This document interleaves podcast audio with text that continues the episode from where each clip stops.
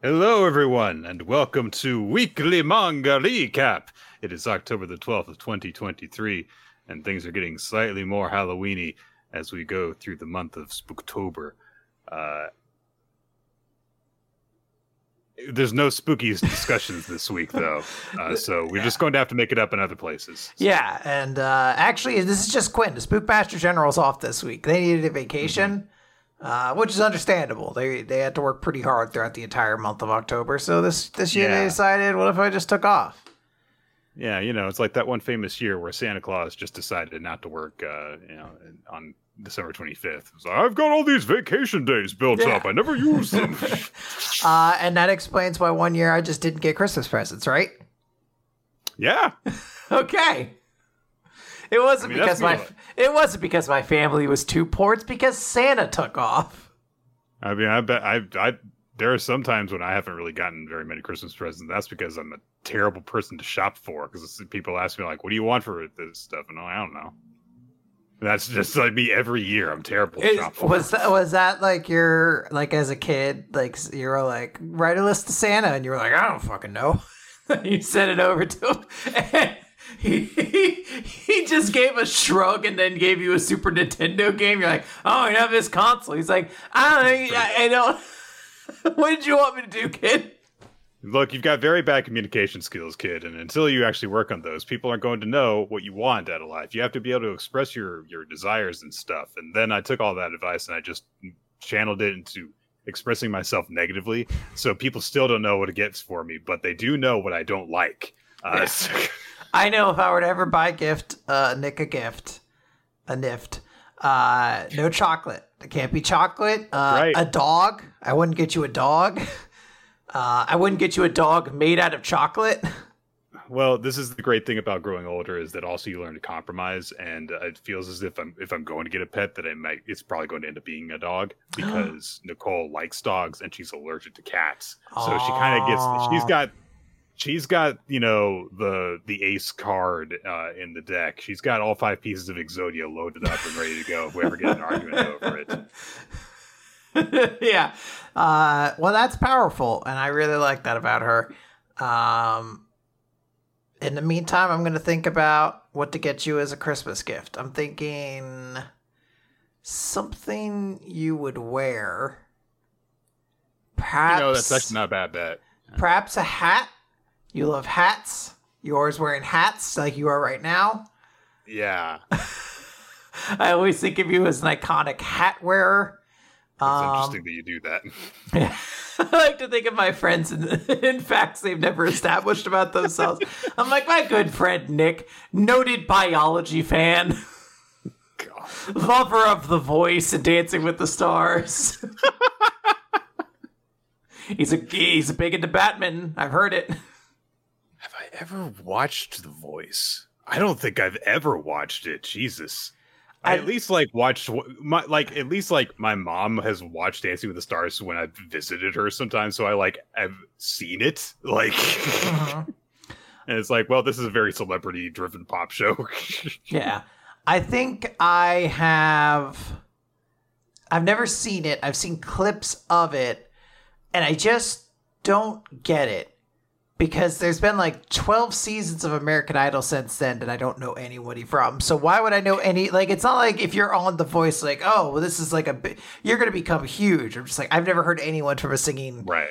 based reality show in like 2 decades. So I uh if we're talking about singing reality shows, there's there's of course the big one it seems like right now in American reality TV is uh The Masked Singer, mm. which persists seemingly entirely on people going like, "Oh, can you believe that this absurdly weird choice for a singer was on the show and they were terrible. They're not a trained singer." Uh but I al- I discovered like that there was like some compilations of like the actually good performers, i.e., the people who win uh, uh, online, where they just cut out all the the bad people. right? Well, and also just like the format, they just Yeah. cut out all the bullshit of the format, and it's just like, well, you know, here's Wayne Brady from the one year that he won, and just all of his songs just in a row, and they're amazing because Wayne Brady's a very talented singer. T Pain, no one thought that he could perform all these different genres and stuff. He's very good at them. and here's here's all his performances, and then but even in those, you can tell that there's snippets where they're going like, and at the end of this episode, which will happen any second now, we will reveal who has been eliminated.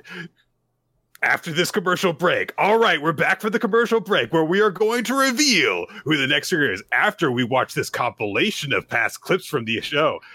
And now the moment is here. After this commercial break, it's just like this show Uh, could be 10 minutes long. yeah. I, I wonder if we sound ancient for complaining about something like this. Because I guess kids, uh, God, that's what's going to make me sound ancient is being like kids today. We're- we're but I just mean like, I mean, like, yeah, if you were born after the year of like 2005, you probably have like very little context for like cable television and the way it functions. Like, I mean, I say that, but I guess it, it's it's so pop, it's still popular enough to keep going. So maybe is, maybe there is yeah. still audiences that are like, yeah, I don't know, my mom watches fucking that shit. I just have Hulu or whatever. I don't know. It does, I'm sure, have to. it- I'm sure it does have a very, you know, like yeah, you know, your your parents kind of audience for uh, for a lot of it. But yeah, you uh, the way you've got you have to think that like maybe they just also persist on like posting stuff to YouTube so that people can skip the commercials. That is uh, like a real way to consume content. Is just like I'll wait till someone posts it up to YouTube. Yeah, Uh, there was something I watched recently that I was like, I'll just wait till it goes to TikTok. and I just eventually found it on TikTok and I was like, I'll just watch it this way. Sometimes just how it be. and uh, that's how you know most people consume our show. Quinn is that uh, you know they they don't watch the uh, the live television broadcast on uh, Fox 31. Uh, Yeah. They you know, Our, lo- it's not our, our, our Fox, favorite affiliate. Yeah, Fox 31. Uh, you know, uh, the the not conservative one. Let's you know. go, Des Moines. No, I was trying to suggest that it was like the 31st of national syndicate. Oh, no, not just like that's, it's the, you know, like, cause I had like Fox 45 was like, right, me. right. it Uh, was like Fox 13. they're like specifically like no this is the 31st ranked Fox Yes. affiliate they they're they're positioned now like a hunger game style like you're ranked every day Uh, also, I tell a lie. We wouldn't be a Fox affiliate. We would be like a Discovery Channel affiliate, like you know, one of the ones that's just not popular enough to make the main show. You know, Discovery Channel, you know, number two hundred seventy-five or something like that. yeah this, this is we're history channel 2 affiliate every so often aliens outbreak or whatever gets interrupted just be like a new manga came out goku unveiled a new form Oh man, we wouldn't have never we never would have never gotten it if Aliens Area hadn't happened last year too. Yeah, we were on the outs. They were like, "We love this area based content," and the best part, no one watches our show, so they still think it's in here. They're so dumb; they've never checked to be like, "Is Alien Area still running?" Don't blow this for us, guys. Yeah, guys, I just shout "Alien" randomly into the mic once per episode, and they think that's us dis- discussing it. That's that's that's as far as they get. They just do an occasional uh, control F of the transcript. Uh, No, Alien came up. Yeah, they're Yeah. good. Sound, Sounds right. Also, funnily enough, they do not care about the elusive samurai content. It's like, "Th- not that kind of history. No, no. Shh. Um, Uh, We do have manga to talk about. Yeah, well, let's talk about manga. We've got so much of it to talk about and so little time. Uh, in fact, I am going to turn back into a pumpkin after uh, about an hour, so we're going to have to go quick. Um, that's right. I'm I'm not Cinderella. I'm the, I'm the carriage. uh, so let's start, Nick, by talking about Undead Unluck. This is because we have no my, uh, My Hero Academia. That's true. Yeah. This is number 178. That wound there. So we we open back a little bit uh, with say telling Rip, uh, Rip like, "Hey, you got a choice: live a quiet life, or join us and cut off your legs." Basically, uh, so you can use the Blade Runner. Uh, Latla immediately is like, Also, I can't do it for you. You're going to have to do it because if I take the sword out, I can't. I "Yeah, really it's can't. it's a whole thing." I can try to cut your legs off with the hilts, but uh, it will be slow going. Yeah, And- uh, you would wish for death. I'm just going to make it very clear. It's going to be excruciatingly painful to blunt force your legs off. That's like some Skyrim shit where like a giant slaps you and like the model AI has no idea what to do. So it's like, I don't know, fuck it, your limbs pop off. Um, Latla is like, what the, like, Rip, hold on, think about this. Like, you're talking about losing your limbs here. There has to be another way. And Rip's like, look, it, if you were in my position, you would do this too. Like, it's not like I'm doing this for nothing. I'm going to save everybody. So, you know, I, am going to uh, make progress, is what he says. And Latla interrupts him and says, if that's the case, then I'm going to make progress too. And we'll we'll come back to that later. Because we cut over to Sick, who is facing off against all of Union. He's just sitting there, he's counting, he's like, uh, oh, this really is the last loop after all. You guys have been on a collecting spree. But he's like, hey, yeah, not for nothing, guys. Real sorry. I am going to be taking all of your lives. I am, I am a quest after all. Uh, and Gina just like says to Fuko, like, go on ahead, leave this to us. So we we see a moment of sick being like, ah, yes. Now, what kind of sickness shall I give all of you? And Fuko just fucking runs straight past him. And Sick's just like, hmm? isn't that the first seat? Isn't she get? She's your leader. Yeah, right? that's, that's the leader, right? Uh, Gina and Void are like, yeah, no, she's the boss. You'll be faced sort of note. I think these are the only two official members of Union at this point. Like, I think they, right. I think they only have three seats or whatever. Um, so, but we we just cut back to Sick, who's just like, wait, wait, wait, hold on, wait, what? She she's ignoring me? Like, what? What are you gonna do? I'm the tenth master rule here. Um, which is and, which in some circles is known as the zero master rule. yeah, we got we talked about this last week. Uh, and he just kind of pouts in the corner, but he's he starts to like rationalize his way out of it. He's like, "Oh, you know what? I must just be so commonplace. She doesn't realize what a big deal it is. I'm here, right? Okay, fine. Then let me share a sample of my melody that makes the world go round. And he makes a, a baton, I assume, out of blood. Uh, it could just be sickness juice. Who knows what the 4Kids dub of this calls it? uh, but also, there are these, you know, sort of virus like uh, modules, orbs that kind of are conne- interconnected together and connected. It looks like into Six himself. Sick himself. Six is a different character, a little bit more terrifying to this guy. Um, mm. But yeah, very unnerving about this guy. Uh, and uh, he starts having these little orbs shoot out needles that eject the patients. And he creates basically like you know like a music line i forget what you call a these mu- a music a music staff staff uh, yeah. And all of uh, some of his juniors occupy it as uh, terrifying little musical notes that are screaming. Uh, yeah. And he's just like, mm, yes, this will do for the intro. And now for a hook, I will need you all to liven it up. You see, music is the only worthwhile thing that humans have ever made. Classical, in particular, is my favorite. And I find, and like as this is happening, a bunch of missiles have just been launched at him that explode. I I am giving my villainous monologue. You are all being very rude. I have a very cool speech to deliver. You're all very mean. Uh, I don't get to talk to people very often. I mostly just go, "Here's a plague. You're dead." Yeah. I don't get to like brag about how awesome I am and how cool music is. So if you could just give me that, uh, we don't. He gets shot up a whole bunch, gets knocked into a wall. Gina and Billy tag team together. Gina creates an unchanged wall where Billy's gun is able to fit through, and she just shoots him, and then the bullets just ricochet back into Sick over and over again. It's very, very cool. Then they take the barrier down, and Phil's basically an orbital cannon who shoots him, and it like it it obliterates this entire like a like a hole through the hospital. You'd see like it's that thing of like a hole after a hole after a hole.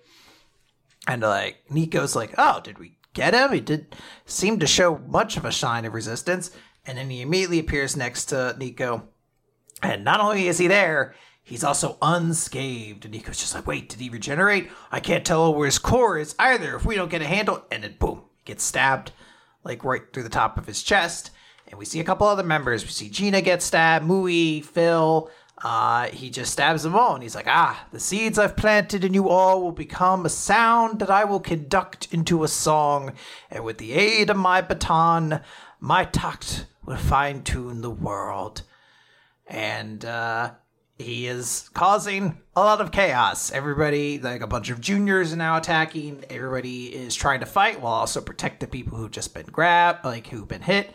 He gro- goes over and very disrespectfully grabs Gina by the hair and is just like, ah, yes, I guess I shall extract you first. And uh, Gina just says, your music fucking sucks. You should get your hearing checked. Also, she spits in his face. Yeah. Just for this. He's sick And- though, so I don't. That might Yeah. not really done. That might have made Well, it stronger. He decides to like drink it out of his hair, I think. Yeah, I think. I, and he does, he does appear to like lick it up. Uh, but he is just like, you know what? All those who possess life want to live. That's why I conduct. He's gets this whole thing. Like sometimes there's too many people. There's too loud of a chorus. So my job is to bring the numbers down. Kind of affirming one of the theories that they had said earlier about why sickness Right. exists. Is like, yeah, it's just a population control thing. God really is that big of a fucking asshole. Uh, but he starts to absorb something out of Gina. I'm not clear if it's supposed to be her soul or just like life force Yeah. exactly. It's like a nebulous, you'll die if I take this kind of thing. It's, so it seems, yes. Void tries to intervene. It's just like, let go of Gina. We even have Mui grab onto uh, Sick's Leg. And he just says, Oh, don't worry. I'll be extracting all of yours too soon. And then a bullet shoots through his forearm. Uh, and he drops Gina, and she's just like, Oh, here it comes. A stroke of unluck. And Fuko is shown back up. Says, Bad bullet 50. And he's like, Is that your idea of an attack? And we cut over to Rip and Latla, who are approaching. We just see the Blade Runner legs as they're walking forward. And they're just like, Is this really going to work out? Well, just make one of your predictions. He's like, I did make one. And they're smiling to each other because they know all the details. And he's like, Your predictions are always going to miss the mark, right? Then we're A OK. And they're like, Okay, let's do it. And we see the Blade Runner attack go through, and it fucking devastates Sick. It cuts off his whole right arm. It fucks him up. And everybody's looking and greening, uh, grinning, and we like see a little bit of their speech bubble from far away as Rip's like, "Wait, what was the line again? And Latla's like, what? Why did you even bother to memorize it? like, if you didn't know. And we see the reveal that Rip is there with his right leg in the Blade Runner, and Latla has her left leg in the Blade Runner. And Rip says, That wound there, it won't repair itself won't. till I die. But Latla's going like, it won't repair itself. it won't repair itself until I die. Until I die. He- she's feeding him all the lines. And we just get a little phrase that says, The lock is complete. Miss Rop, Miss, Miss, Mr. Rip, Miss Latla, we're going to lay it on him all at once. So, hey, Nick, Latla did something. She took on one half of the Yeah. burden of Blade Runner. Uh, I did see Ninja in the chat ask her, like, what's the advantage of this? I guess the advantage is one, uh, Rip won't have to lose both of his legs to all of this, but also Right. because Latla would be actively invested in all the attacks, they now have a very powerful weapon that knows when it's going to miss, and if it hits, they can't heal from it, basically. So Right. I think that Which kind it kind of always existed, but I think the idea of them doing it in tandem makes that thing a little bit stronger, perhaps. Right. It increases their synchronicity uh, with each other. Uh, but I, I actually, when I saw this, I felt like very touched seeing it. Just like, oh, Latla took out that that burden for for him, so they wouldn't have to just do it all by himself. Because of course, you know, we saw the loop where Rip cut off both of his legs in order to get stronger, and how he was just miserable and single-minded in trying to accomplish his goal. And in this way, you know, he's not as isolated Yeah. uh, and you know we've had this point pressed about how uh, Latla and Rip and Layla are a unit, and so to have this be their reintroduction that just affirms like yeah they're they're in this together was is very nice. Yeah. I really like the idea that she is going to help share this burden, and this is going to be a different Rip, one who is going to be motivated by unity and not, you know, just single-minded revenge. And it, don't it's it's kind of cute in a way. Like again, these aren't, you know, these are supposed to be characters that have like a romantic tension, who were like also meant to be like they will never be romantic. That's just not who they are. Uh, so I just like the idea of these two being like we're very very close this is how close we're going to be. We're both going to lose a leg and take on this, you know, thing together. Mm-hmm. Cool stuff. Liked it a lot. Yeah. Speaking of sweet things, let's talk about bu- bu- bu- Blue Box. It's chapter 120. Outrageous! Uh, what's really outrageous is the sort of time skip that we get in this chapter. It's a- it's a whole month and a half that we missed. Uh, who knows what's happened in that time? I don't know. Time advanced, basically. Yeah. Who knows? This could have been the most wild, fucking crazy march anyone's ever seen. You know? They're like, man, that scorpion infestation in the school, wild. I can't believe we lost so many kids. Everyone just got really, really into American college basketball, and it was, Yeah, it it was was like, oh man, that, so much, so much so they were literally driven mad by it. It was uh, an eldritch uh, March Madness this time around. Yeah. What would be the most ridiculous college? Dude? Something like you know, I don't know, MIT when the when the, when the Holy shit, that would drive people insane. Are you fucking? I lost so much money on this. They're like Harvard one. What the fuck? I didn't know they had like an actual team. It's like uh Tasca Tasca Skuna fucking uh community college, and they're just like, what? Uh, Tokyo University one, of course. This doesn't seem like they should be eligible. Seirin, uh, actually, one. You're like the team from Slam Dunk won. that was a high school team. oh boy. So uh, first off, that's Kuroko, not uh, Oh, sorry. Yeah, my, my, my bad. uh Shohoku, I think was Slam Dunk. Anyway, sorry, sorry. Uh don't get me talking about other sports manga. I need more. so uh, so the big thing that's happening right now is that the new school year has started, which means that you know there's there's you know been some lead up to it in terms of like oh what's Taiki going to do next year? Chinatsu is you know now a senior and she's going to be you know like the the, the head of their ball uh, their basketball team, uh, but also of course that comes along with that is new first year students in the year below Taiki and uh, and Hina and everyone else.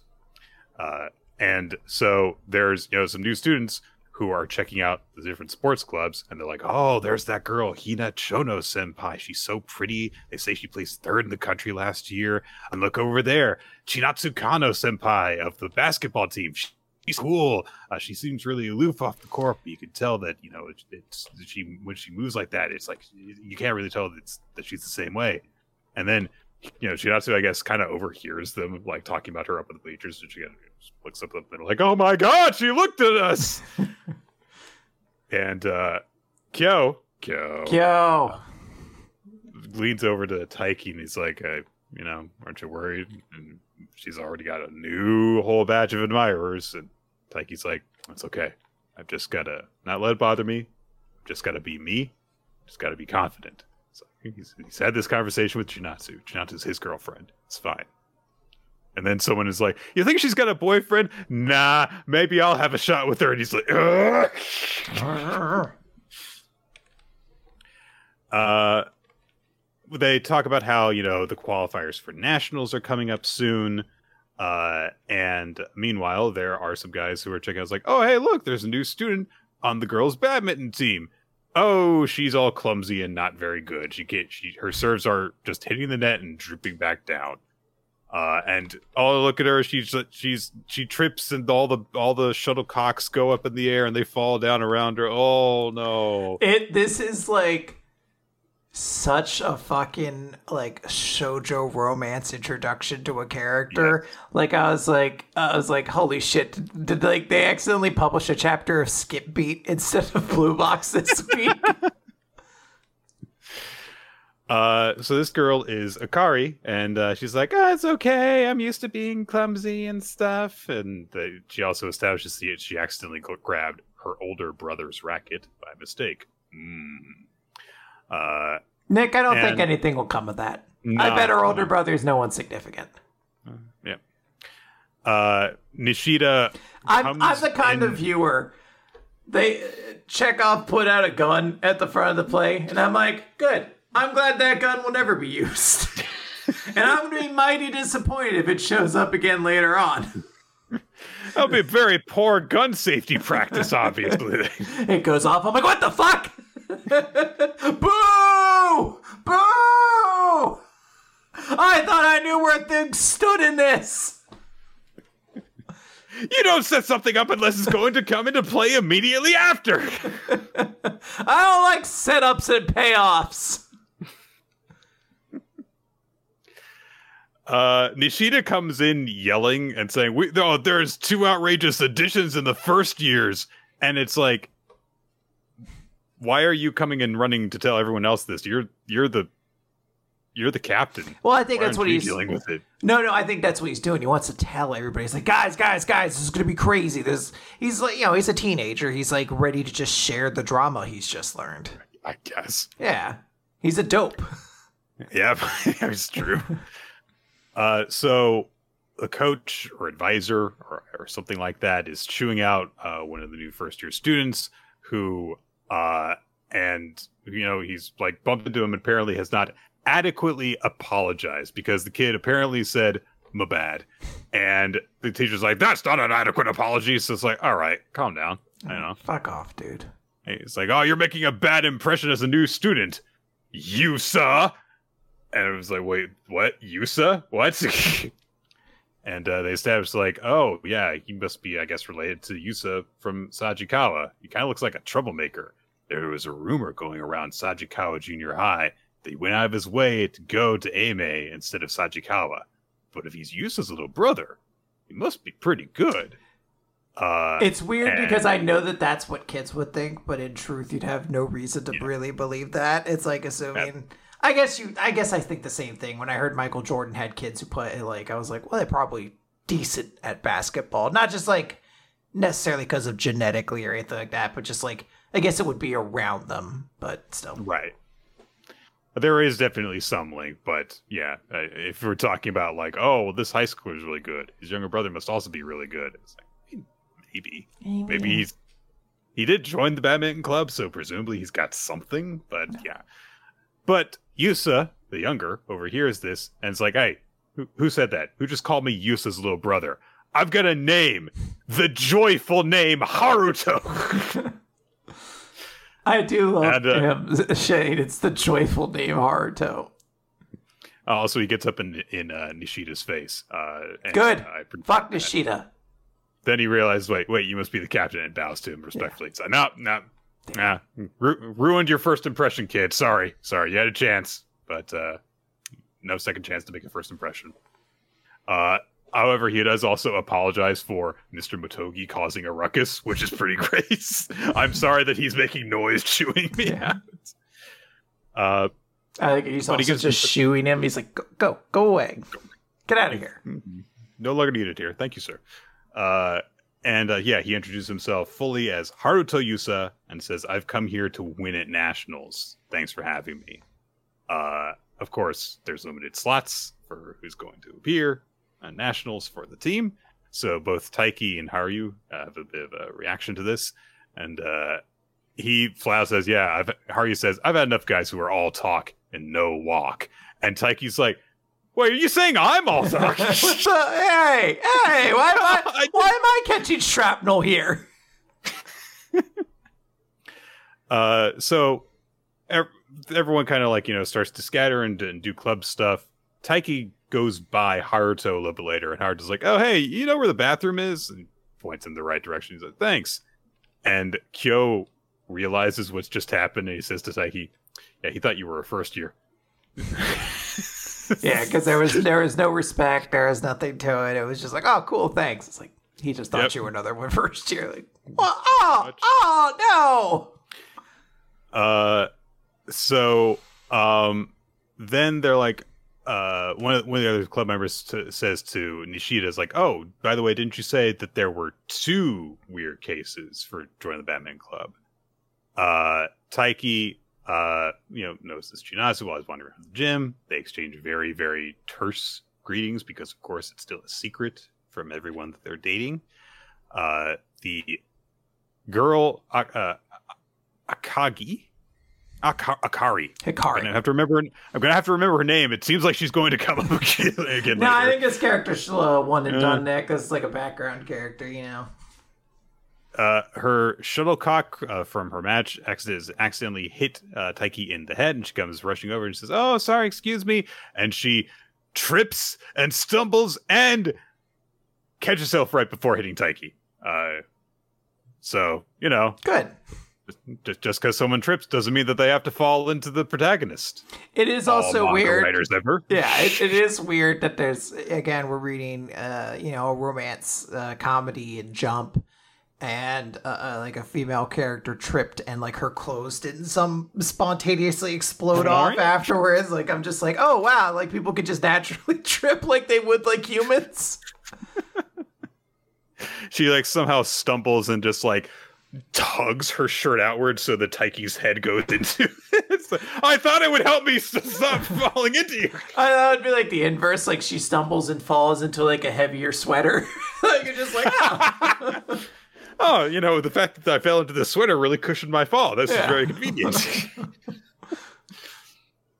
uh, so you know, there's an awkward moment between them because she's like, "Oh, I'm always tripping and stuff," uh, and there's a weird moment because Taiki has a drink, and she says, "Oh, it's not like I want your drink or anything." I guess because she was tripping and heading towards his drink yeah. when she tripped. It's I guess it's weird. Uh, but as she you know turns off to go back to her match, Taiki says like, "Oh, when you make your shot, keep your elbow in a fixed position." And uh, then she goes over, uh, and uh, Haru says to Taiki, "Oh, I didn't I didn't realize you knew Akari." And it was what? Yeah, uh, it's hard calling her by her last name. Taiki's like, "Why is that?" Oh, you don't know. She's Hyodo's little sister. So the two rival characters Oh wow. both have younger siblings who went to, are going Very to coincidental. Uh, and Taiki's like, wait, that that guy? And where did she get her genes from? As in, they look nothing alike. So, but uh, wait, so That's because he that looks means- that. That's because he looks like he's 25. he Yes, has a very, very- old face. Yes. So yeah, Taiki's like, oh wow, yeah, it looks like I'm not gonna be able to rest this year because oh, we got some real characters who joined the the, the Club. Uh, but meanwhile, Akari keeps her elbow in a fixed position under Taiki's advice, hits the shuttlecock, and uh, gets a really good shot from it. And she's like, oh, so that was Inomata Senpai. Oh no. So this is this felt like a, a huge chapter for Blue Box uh, because it it changed so many status quos. It established like, hey, this series is is moving forward. We're in year two of Taiki. Chinatsu's last year of this school. Um, We're gonna introduce new first years now because that's you know important. You know, your school life does change based on the classes that leave and enter. Um, so like yeah, it made sense that like they'd add some new blood. Uh the idea that the two students added are the younger siblings of Taiki's and uh Husei's rivals basically is curious because I suppose this is a way to more easily also then presumably involve those characters with Taiki and things like that outside of tournaments. Like you don't have to wait for the next tournament for uh, sorry, how are you?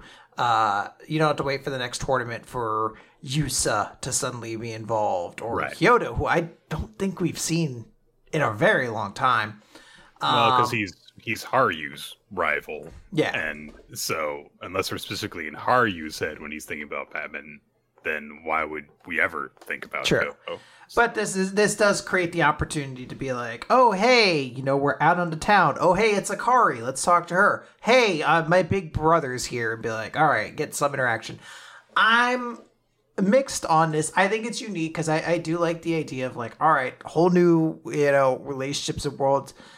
There's a part of me that's a little sad because it didn't feel like we had like reached a complete finality of everything before. It was, you know, we were in a great place with Chinatsu and Taiki, but I, I had almost kind of got bummed when I was like, oh, I guess there's just no development that happened with Ayame and Kyo. Like, they just didn't you know, have any significant conversations in the past month or anything like Right. that. So there's a little bit of a bummer there, but yeah, I don't know. This is uh this is surprising. These are uh, definitely two characters that I feel like are here to just fuck with the plot. This was probably my least favorite Blue Box chapter in as long as I can remember. wow. Uh, which is not to say like, oh, it was bad. I hated it. But for the first time in a long time, I wasn't like, oh, that was nice. I was like, I don't know if I'm interested in having these two younger sibling characters around. If it were just Haruto, I think, then I could be like, yeah, all right. You know, there's this weird guy on the team uh, that, you know, could be another foil for Taiki. Just like his older brother, he doesn't seem to take Taiki very seriously at first. Uh, but I don't know if I'm good with like this idea of like, hey, let's introduce a female character to have a crush on Taiki. It's like, yeah, but why? Like, I, I, I, I'm okay with it because I think the initial premise and, uh, and partially why the series is called, you know, Blue Box is that it, it's not specifically just here's Taiki Ichinatsu. Uh, there was like a little message I think at the end of the first chapter. I'm trying to see if I could find it. I just remember them having some line about like, and I think a lot about all of the memories we are going to share together in that gymnasium, basically in that blue box. So I do like the idea of like, hey, there's more characters in this. Um, you know, we'll see how these relationships go. I don't think I'd be super pumped at the idea of like Akari's like, I have a crush on Taiki. We're just repeating the fact of like, he, he's gonna say no because he's infatuated with Chinatsu. It's not you're not going to change his mind.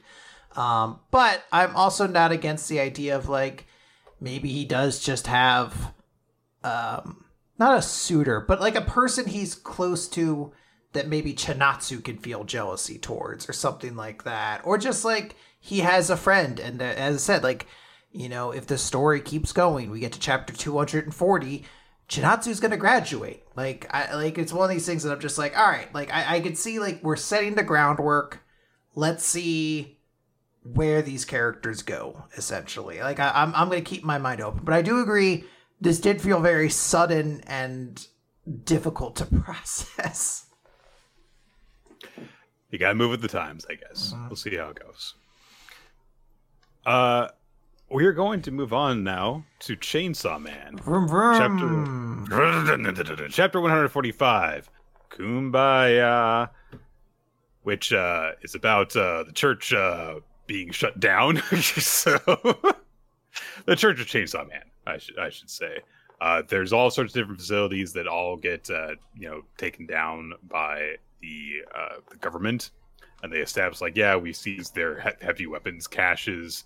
Uh, we're calling in the parents to establish a victims group and uh, yeah, bring in the media too. Get those crying faces on camera.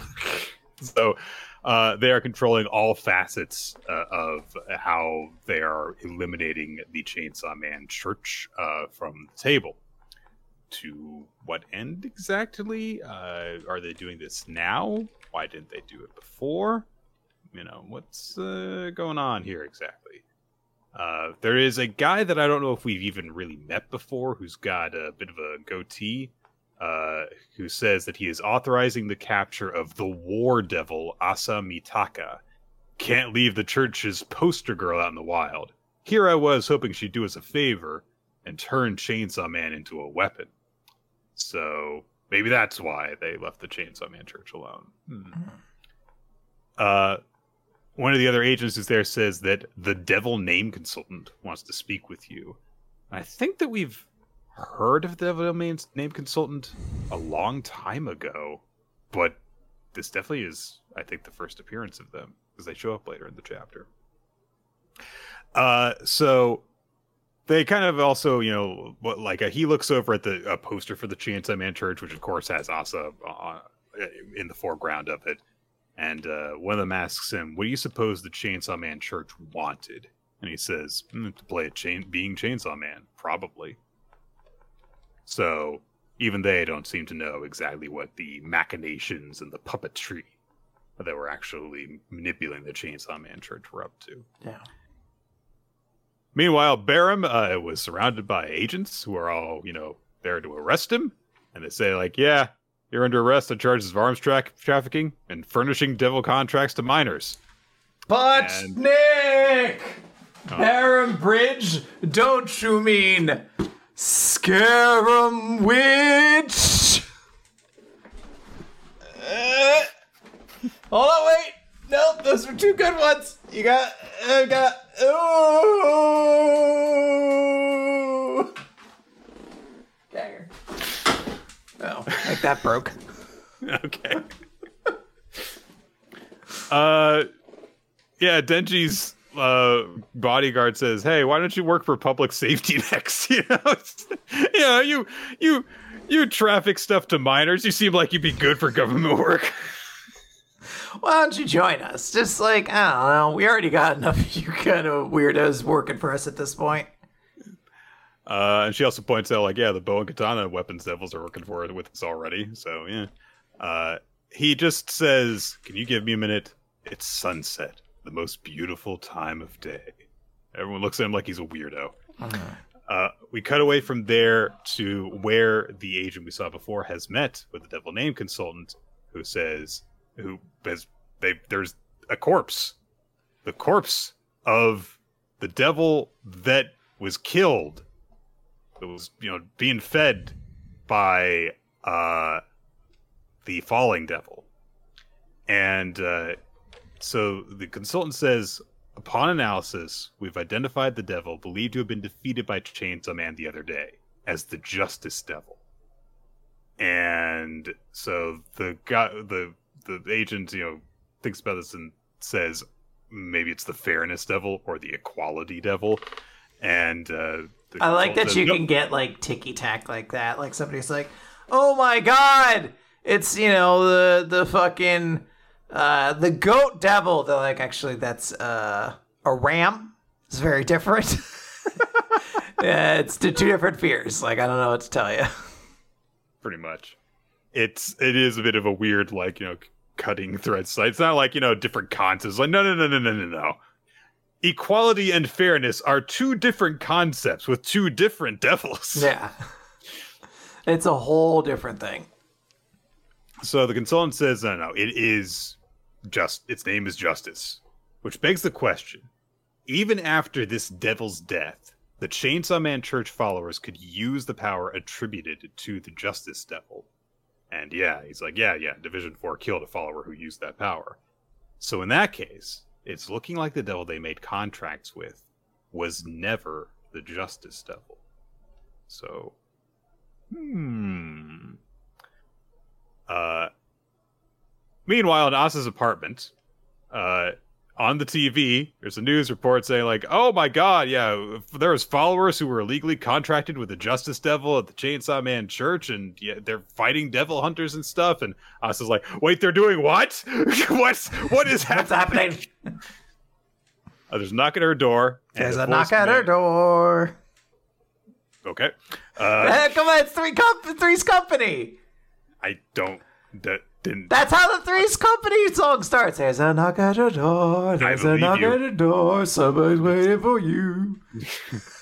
I could just gaslight you at this point. You could. And then Mr. Roper shows up. He's like an alien uh, that's their bodyguard slash uh, uh, landlord, and they have to uh, pretend that he's gay. Otherwise, they're going to kick him out of this apartment complex. This is actually Wait. minus the alien part. This is actually the real premise. The Three's Company. Wait, so the bodyguard slash alien landlord will get kicked out if they don't pretend he's gay. No, uh, Jack will get kicked out because Okay. it's supposed to be an apartment for all women, but he this is the the seventies, so the joke can just be he lies Right. about being gay when actually he's a ladies' man. Uh, so like the whole comedy of errors is like they can't make this guy. There can't be a situ- situation that ever makes him look heterosexual because then he'll lose this apartment that he needs. And he has Yeah, two, different two- real stakes. yeah, and he has two beautiful uh, female uh, roommates. Okay. So if he's not allowed, if he's only allowed to be in there because he won't sleep with the tenants, because that's presumably why you know it's allowed. They lie and they say he's gay, yeah. Right. So what if there were uh, lesbian tenants? Nick, there's only so much homosexuality allowed on television at the time. We're 31 homosexual. there was, they're like, weren't well, if, if there's a gay man here, then that means that his aura will push out any other potential gay people. Uh huh. They're like stand users. They all have their territories, and you kind of you kind of know when you've entered. You're like, oh no, I've entered into a stand users area. And that's why there were no same sex kisses on TV. It's not that there weren't any gay people, it's just that they would be magnetically repulsed from each other. Yeah, it's like uh, it's like uh, when you're a sorcerer in Jujutsu Kaisen, you use your uh, your realm technique or whatever. Right. Like it repels. It's an instant kill if someone enters it. You immediately get one shot. So you just know to stay out of the range. Anyway, there's a knock at Asa's door. There's a knock at your door. Right. That's yes, Three's Company. I get this reference, Gwen. Yes. Start the entire bit all over again. Uh, and so the voice demands that Asa, or specifically the War Devil, get on the ground with your hands behind your head. So Asa says to Yoru, "Okay, I came up with a plan in case enemies ever got my address and attacked us at home. This apartment belongs to me, so I'm going to turn room 606 into a weapon. I need you to control my body afterward." And Yoru hears this plan and is clearly like, "Oh." well, okay, you've gotten a little crazy since we first met, huh? And you know, it's just like, yeah, whose fault is that? All right, get ready. And she puts her hand to the to the floor, and she starts to declare room six oh six, and the door gets cut down. And as she is declaring sword, we cut away as Yoshida has burst into her room. It took me a second to realize it was Yoshida because his hair is different. But that octopus tentacle can only belong to one douchebag. So it's clearly him. Yes. Uh, meanwhile, Barem is being taken away and he's singing kum- Kumbaya because he's crazy, I guess. Yeah. Uh, yeah, Denji's ready to go, like, oh, yeah, time to go home. Uh, yeah, and they just like, yeah, I'm hungry. And so they start to leave. The sun sets. We cut back to Yoshida, who has just cut off Asa's arm before she could finish turning her apartment into a sword. Uh oh! So brutal. What a fucking end of a chapter cliffhanger. You're just like, no, Asa. I Um, literally read this chapter and immediately went, "You better not fucking do it! Don't you do it!" I, I can accept that she might have to lose her arm as long as she doesn't die here. I'd be very Yeah. disappointed. I don't think that's going to be the case, but I mean, this is definitely like a page turn. It's like the fucking. It's like I hate to like be like it's genius because it's not really. It's just obnoxiously good that this entire scene is then surrounded by the song uh, "Kumbaya, My Lord." I, Right. I'm just like that's a song. Like, God damn it! I hate that this is being used in a dramatic, ir- ironic way. Yeah, you know the low, the the slow uh, minor key remix of the song for the trailers and stuff. Yeah. Very, yeah, this yeah, this is the slowed down trailer version Right. of Kumbaya, my lord. Because as we all know, "Kumbaya" was originally an early 2000s techno pop song. So Ah, now I know. Um, good chapter anyway. Uh, lots of lots of fallout. I presume will come as a result of this, but we shall see. Nick, I could hear your enthusiasm starting to drop off towards the tail end of that because you were suddenly aware of the black hole that was immediately in front of us. I was like, Nick, it's time to talk about Eden Zero, chapter 259, Storming the Edens 1. So we get a cover page that's a little map of where everybody is. Super useful. I hate this.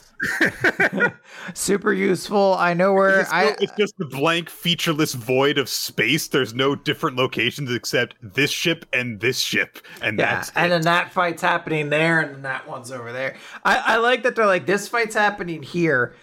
These five fucking characters are just over there, though. Like, I was like, aren't they supposed to be fighting the dragon to give the ship time? Y- You know, whatever. Who cares?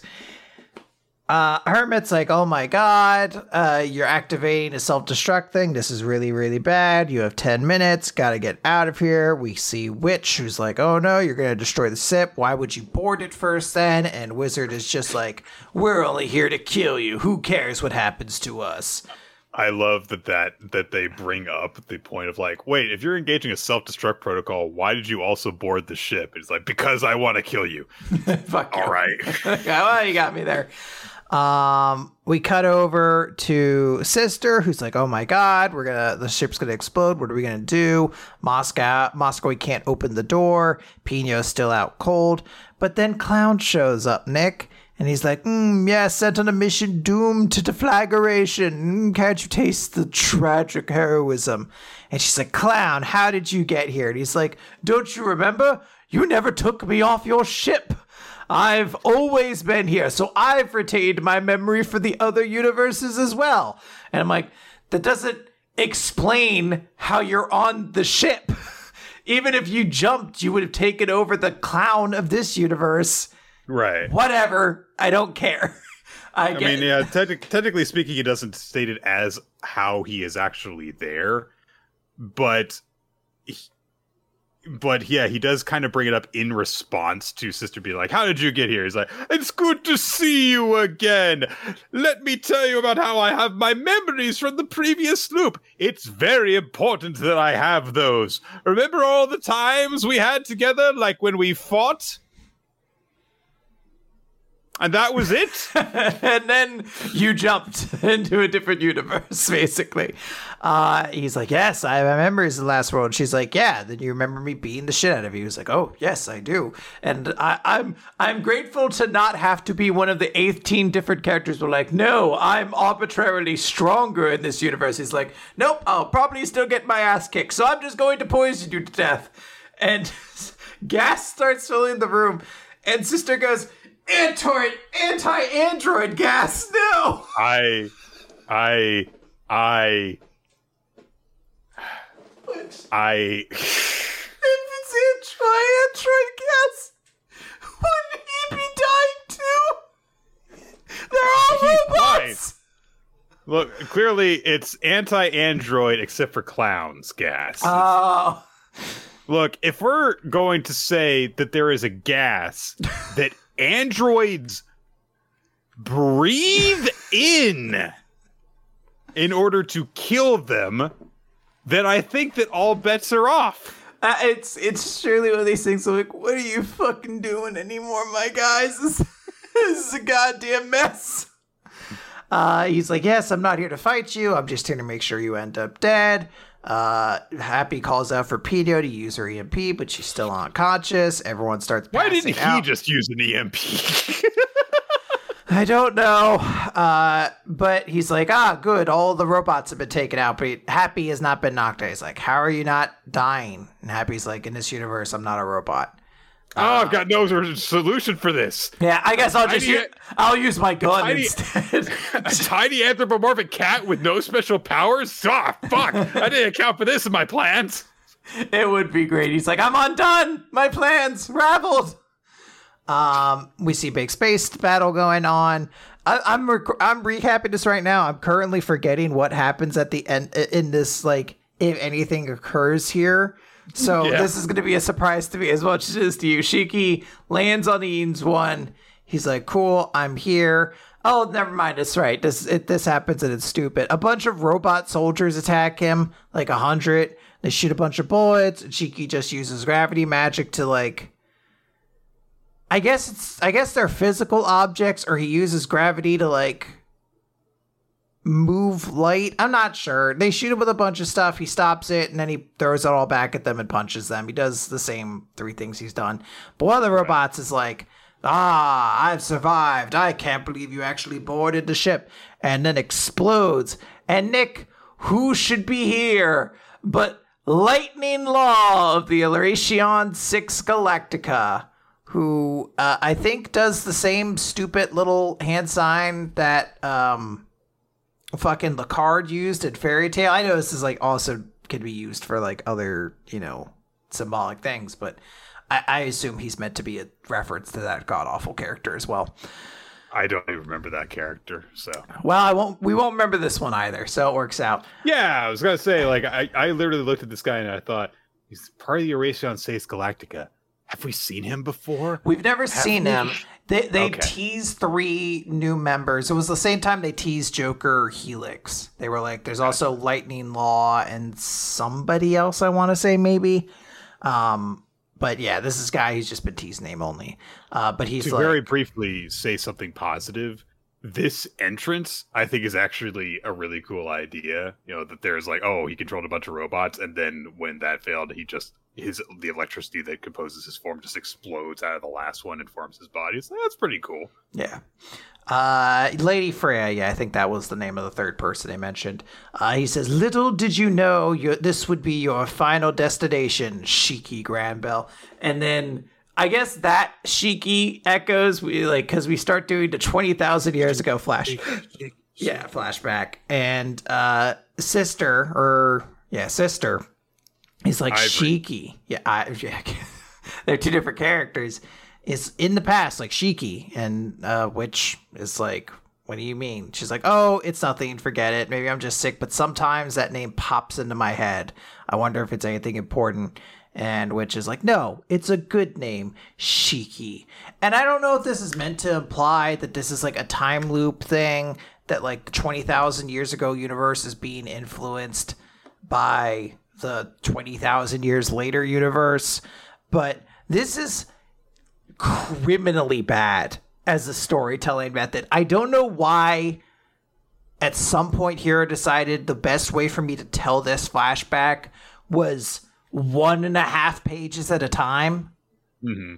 over the Where course nothing- where nothing's happening. noth- yeah there's nothing established so like oh they're aware of the name shiki okay I said maybe Cool. that's maybe that's meant to because because it like the, the transition between scenes was the echo of a character saying it, and we've already established that Shiki's gravity powers can like pull memories from other universes and stuff like that. Like maybe this is meant to imply that Shiki and, and like the gravity of his powers is affecting this time that already passed. I, I don't know. It's just stupid right now. I hate this delivery vehicle of two pages at the end of a chapter. It's just like the worst way to consume something that is meant to be read on a weekly basis.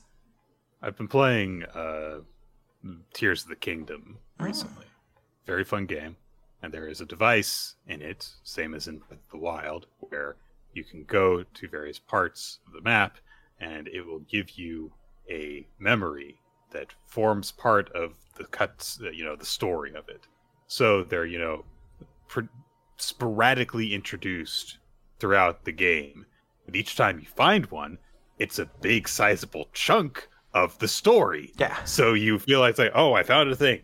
Let's sit down and take it in. And if I don't have these in the right order, which of course you find them all around the map, you don't get, then it's like, oh, there's like still there's gaps in this. I don't really know everything that's going on. But a whole scene happened, and I get a grasp of like what's happening between the characters that are talking and stuff. And and I feel like I've learned a piece of information that will form a vital part of the entire story once I have all the pieces together. With this, it's like, well, they talk about the name Shiki.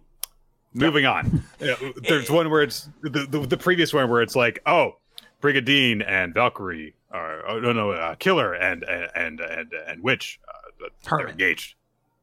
No, Killer, uh, uh, uh, Wizard, and Wiz, oh yeah, Wiz, wi, wi, yeah, they're all. these names all suck. Uh, Wizard and Witch are engaged. K. Yeah, I think I don't know if it was last one or two previously, but it was like the planet could overdrive, and you're like, I guess that's something. But this is just That's, again, that's like, the most important thing we've learned so far. Beyond this world exists, I, I just think if like we had gotten like slightly longer segments than this, like you know, like have like a four page sequence, which is like establishing the way that like wizard and witch interact and talk to each other and are just generally around each other, and then at the end of that scene, like you know, you have the reveal of like, oh, they're engaged. Like they mentioned it up in a natural way, as opposed to, did you know that they're engaged? Which are all allegedly things that are being talked about by the people who are most important to them in their lives. So it's, yes, it's very frustrating because it's bad. Yeah. And Nailed, nailed it in one. and it's just yeah it's also often just not interesting information it's staggering to me that we are like what this is like the fourth or fifth time that we've done this and here is already scraping the bottom of the barrel for this stuff it's like did you literally do it this way because you just didn't have not have enough content in order to make entire scenes with come on Again, I don't know what the context is supposed to be that they're just like, Shiki, this name keeps popping into my head. You know, like, I get it. This is like some Kingdom Hearts sort of like, you know, it's relevant because the world is relevant, names and places and things like that are relevant to you, the reader the consumer of this piece of media. It may not make a complete logical 100% sense, but like sometimes the emotions are more powerful than the actual written word. And it's just like, I get it. I just don't understand why a page and a half is being delivered to us once a chapter.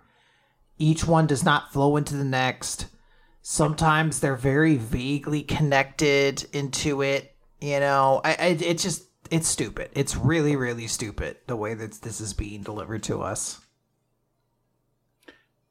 Ninja's asking, do you think is there an implication that this is maybe past which is Shiki's biological mother somehow?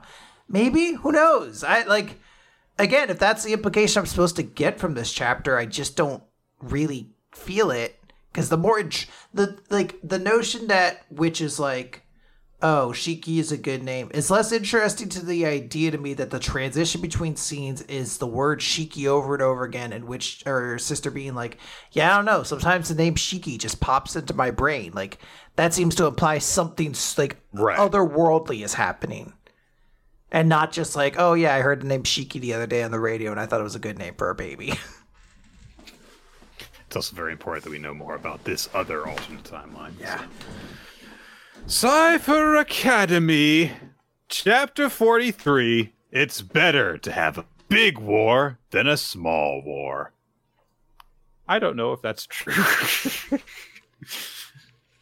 uh, so, Iroha is on the second slash negative one floor uh, in the Cipher Academy metaverse, which is an air raid shelter uh, in design. Uh, so he's wandering around, and he come and he while he's, he's like putting his hand on the wall to kind of trace his path, uh, a- activates an unexploded bomb. And at first, he's like, "Oh God, what is this doing here?" And then a hatch on it opens up and reveals uh, a pair of numbers on it. And he's like, "Oh, it's it's a code, and it's uh, you know twenty eight with an arrow button pointing to the other one, which says 47, with an arrow button pointing back to the 28. So uh, he's, he realized, like, oh, I guess uh, I've got to choose one of these numbers. And there's a 10 second time limit. Uh, okay. Uh, woof.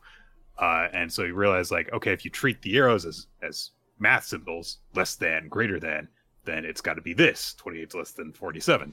Okay. Doesn't All right. Doesn't a triangle in math mean something else though? I guess it's Oh, like- yes. yeah. Okay. no one would introduce this this way uh, in terms of like an actual mathematical like uh, equation to be solved. Uh, because you don't use triangles for this. You're right. You use you know those they're type they're like brackets basically. So, Carets, I think they're sometimes called. uh, but so he wanders off and as he does so we get a zoom in on the button that he clicked which is glowing Then we cut around a little bit. Toshusai is, of course, on basement level 200, which is a casino hall. And she's like, I don't do well in places like this. Uh, so she thinks about, like, okay, should I utilize speed run strats and move ahead quickly? It's like, how do you. That'd be great. She just starts squatting over and over again and starts clipping through the ground. They're like, makes God damn it, Toshusai just speed walled her or speed run herself into the 50 million bo- uh, morgues. This sucks. I do have to wonder, like, how do you speed run a game that you literally have never played before and don't know the mechanics of? Yeah, that is the best part. She's like, I, I I'll speed run this bitch. Like, you don't even know what this is. Uh, but she says her other option is to sit my butt down and wait for Tayotan and Yukiko. I like uh, she commits to the bit. No one was around to hear it, so does that does not count Say it out towards one of the ten Yeah. she has to say for a day. I, I think. Uh, and we cut around to a few places like you know, Obro uh, is is is contemplating like, hmm, I wonder if this is like you know like a like a rogue like thing. I'd have to start over if I took off the glasses. Uh, Tayu is on floor 150, which is the aquarium floor. Hey, a manatee! Look Aww. at the manatee guys. Yeah, that cute little guy. Uh, and she notes that like I can't move up to a floor I've already been through. So for now, I guess I'll head toward you know who on basement 175, which is Kubinashi, who she has a history with as part of the Toshusai group. Mm-hmm. I'm not sure exactly why she refers to her that way, but whatever. Uh, and then we, you know, get a few more people as well, and then we cut outside to the AV room of the actual Cipher Academy, where Kagoe is watching things along with Nohime and Seppun Sakuraguchi, the leading private of Class 1D. Hmm. I had noted last week that they did, they did not appear to be participating. Right. Uh, so you know, Kagoe is making conversations like, "Oh, how would you proceed in this?" And uh, Sakuraguchi says, "Oh, I wouldn't want to play a game that could kill me. I heard about what happened to Lord Nohime. Your eye was destroyed after you played the prototype for this game. what a wild world this is." Uh, but Nohime seems to not be all, all that uh, concerned about it. Just like, oh, I suppose that did happen, yes. Uh, but uh, so they established that quote, there is no longer any risk of death in that cyberbrain world. Even if a player does explode and die within the game, they will only suffer an equal amount of damage in their minds. That's what we peasants call a fate worse than death. So you die in the game, you don't die for real, but you do get scared. So there we go. Uh, we catch back up with Iroha, who is still wandering around solving the bomb ordinances, and he's coming across harder and harder and harder uh, ones to solve. Uh, the only one that I couldn't get was the uh, was the fourth of the five of these. I don't know what the what four M eight KN means. Yeah, uh, I'm, I'm not sure. I do like that the last one was one that I was like, ah, as somebody who regularly uses Fahrenheit, this is actually a very easy one to answer. Pretty, actually, pretty easy. Yes, it's it's the Celsius one. Yeah, I was like, Celsius is very simple. We have the much more complicated and stupid one. Right. Uh, so eventually, it gets to one that's like, oh god, what is this? It says 1017 MB, 954 HPA. He's like, oh, I don't know what this is.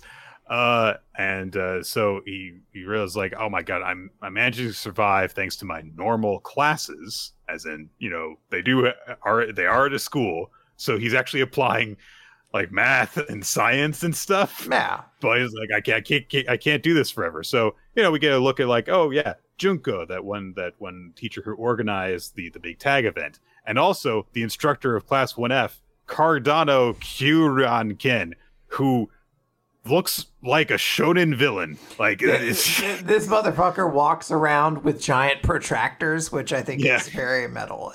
I don't, I don't really understand why they're doing it, but I think it's cool that they do. Mm-hmm.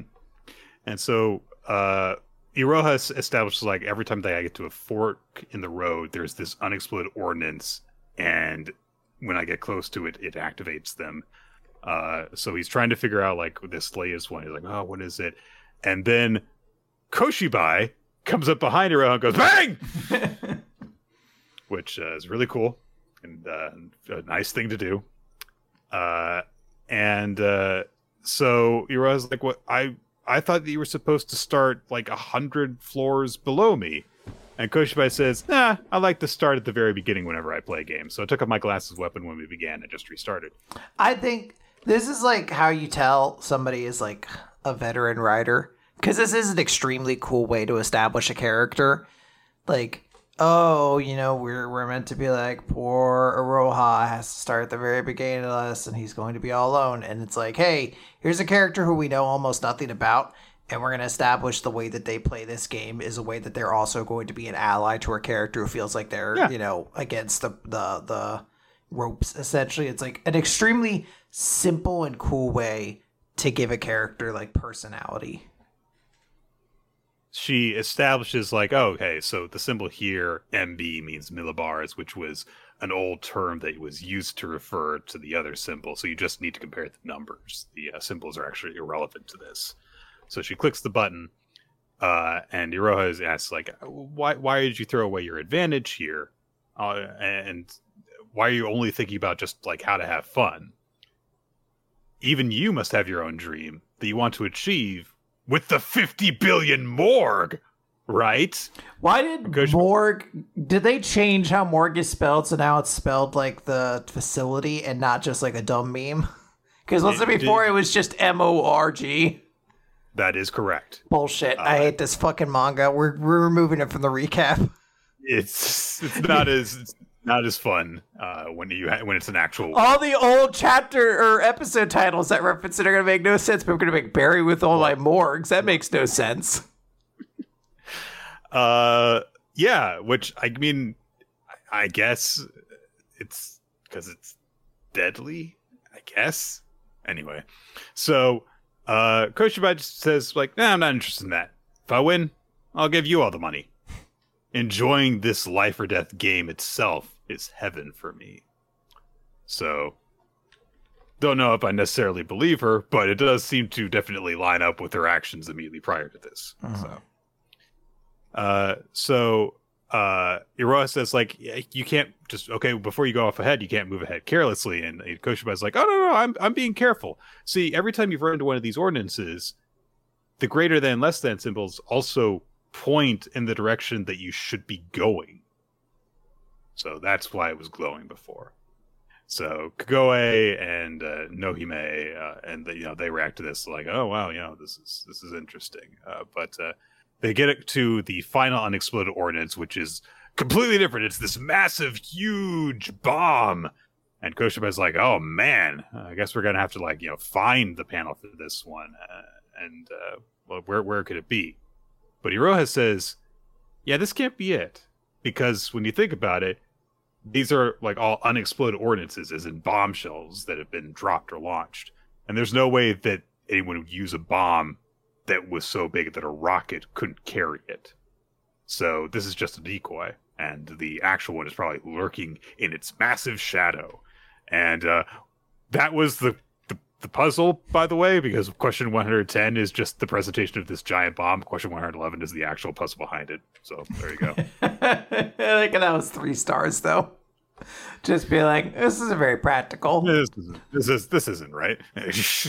so there is just a panel that has number a number pad on it, a timer, and a space that says X equals blank.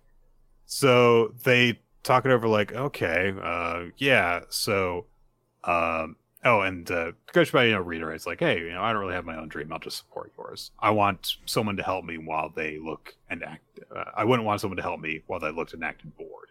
As in, like, you seem like you're, you know, doing things in an interesting way. That's nice. Uh, so they think it over as like, okay, well, it's asking us to count the number of X's that appear when lining up the arrows that we saw along the path. So I think that the answer is X equals two. Uh, so they, they're they're discussing this, and meanwhile, the three three people observing are like, oh, okay, yeah, I guess they're a good combination when when it comes to this. But why does Yuro Hozaka have his own unique opinion about unexploded ordinances? And Kagoe starts to say, "Oh, it's because he's," and there's a huge explosion that goes off. yeah, and we end the chapter on a shattered piece of one of uh Iroha's little hair ornaments. Yeah. So Uh, that would be great. if They're just like, nah, they got it wrong. Start over, and you're Got like, yeah, I guess you know it's fine to die in a roguelike on level one. Not really losing that much. I wasn't really feeling this combination of abilities. It's fine. Yeah, this build was all bad. I gotta start over, see if I can get a better waifu to start with. She's like, I'm a human being. like, I'm sorry. I just I got I got caught up in the mechanics. All right. Uh yeah, interesting stuff. Let's move on to Kagurabachi Chapter 4, Sorcery and the Enchanted Blade. Last time the big lead that uh, Chihiro and other guy came across was a little girl who was being targeted. And uh, so Char, the young girl, is, is dangling from a rope. How's Chihiro got to deal with this? He cuts through the rope immediately. It's fine. Uh, he used sorcery to slash through it from a distance and uh, then uh, other guy Shiba grabs her out of the air and uses his you know teleportation ability to just teleport them outside and safely into a car outside. And uh, uh, Char's like, "What's what what what's going on?" And uh, he says like, "Oh, well, you passed out while we were flipping around. Wait, don't you don't you feel sick? A lot of people feel sick when I teleport them. Just like, oh no, I don't know if this Okay. is supposed to be like, oh, perhaps you have some special ability or something, or if it's just like, no, it's just like a joke. Again, uh, it's hard to tell. I truly don't. I truly don't know where a joke begins and like plot relevant stuff happens at some points with this series. Uh, so Char is like, "What's was that all sorcery? I want to do sorcery too." And Shiba's like, "Well, you can learn it because it's just you know spirit energy. It's, it's life force. It's ki. It's uh, Reiatsu. It's it's, it's chakra. It's it's uh, Nen. It's it's, it's, it's energy Nick, source. at all it's so different. Stop. Come on. It's this thing. It's the thing. The it's magic ability. It's, Our main uh, character doesn't even have a lack of it. How could that possibly be the same as all It's mana. It's it's What- Morg. What did they call that shit in Duran Duran? Was it called Doros? Mr. Duran, you're all out of Doros.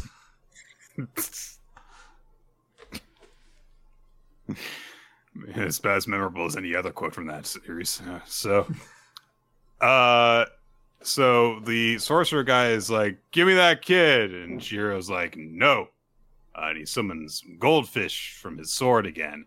Uh, he uses the black one, and there is a cool panel where he cuts through it from a distance, and uh, the sorcerer guy has to duck, and like it cuts his cape and the line behind him, along with the stuff surrounding him. It does look kind of nice. Uh, so he's like, "Oh, I see." Uh, that special spirit energy reaction that only an enchanted blade has. I never thought I'd lay hands on another, much less to have the opportunity to fight one. And he starts summoning more of his Dora explosive things. And uh, Chihiro's just kind of like cutting through them. Uh, he's demanding to know where the other sword that he knows is. Well, the guy keeps on summoning these explosive things. Uh, and he uh, starts yelling out loud, loud enough for Char to hear him uh, out inside in the car. He's while just like, I'm a bad guy. His face uh, contorts into uh, horrifying proportions, and he just uh, just screams out stuff like, "You suck! Everyone's gonna die by trying to help you, just like your mom did. Remember your dead mom? She's dead. Your mom's shit." dead! Like, I get it. He's a bad dude. Chill out. It was like everyone who protects you is gonna die.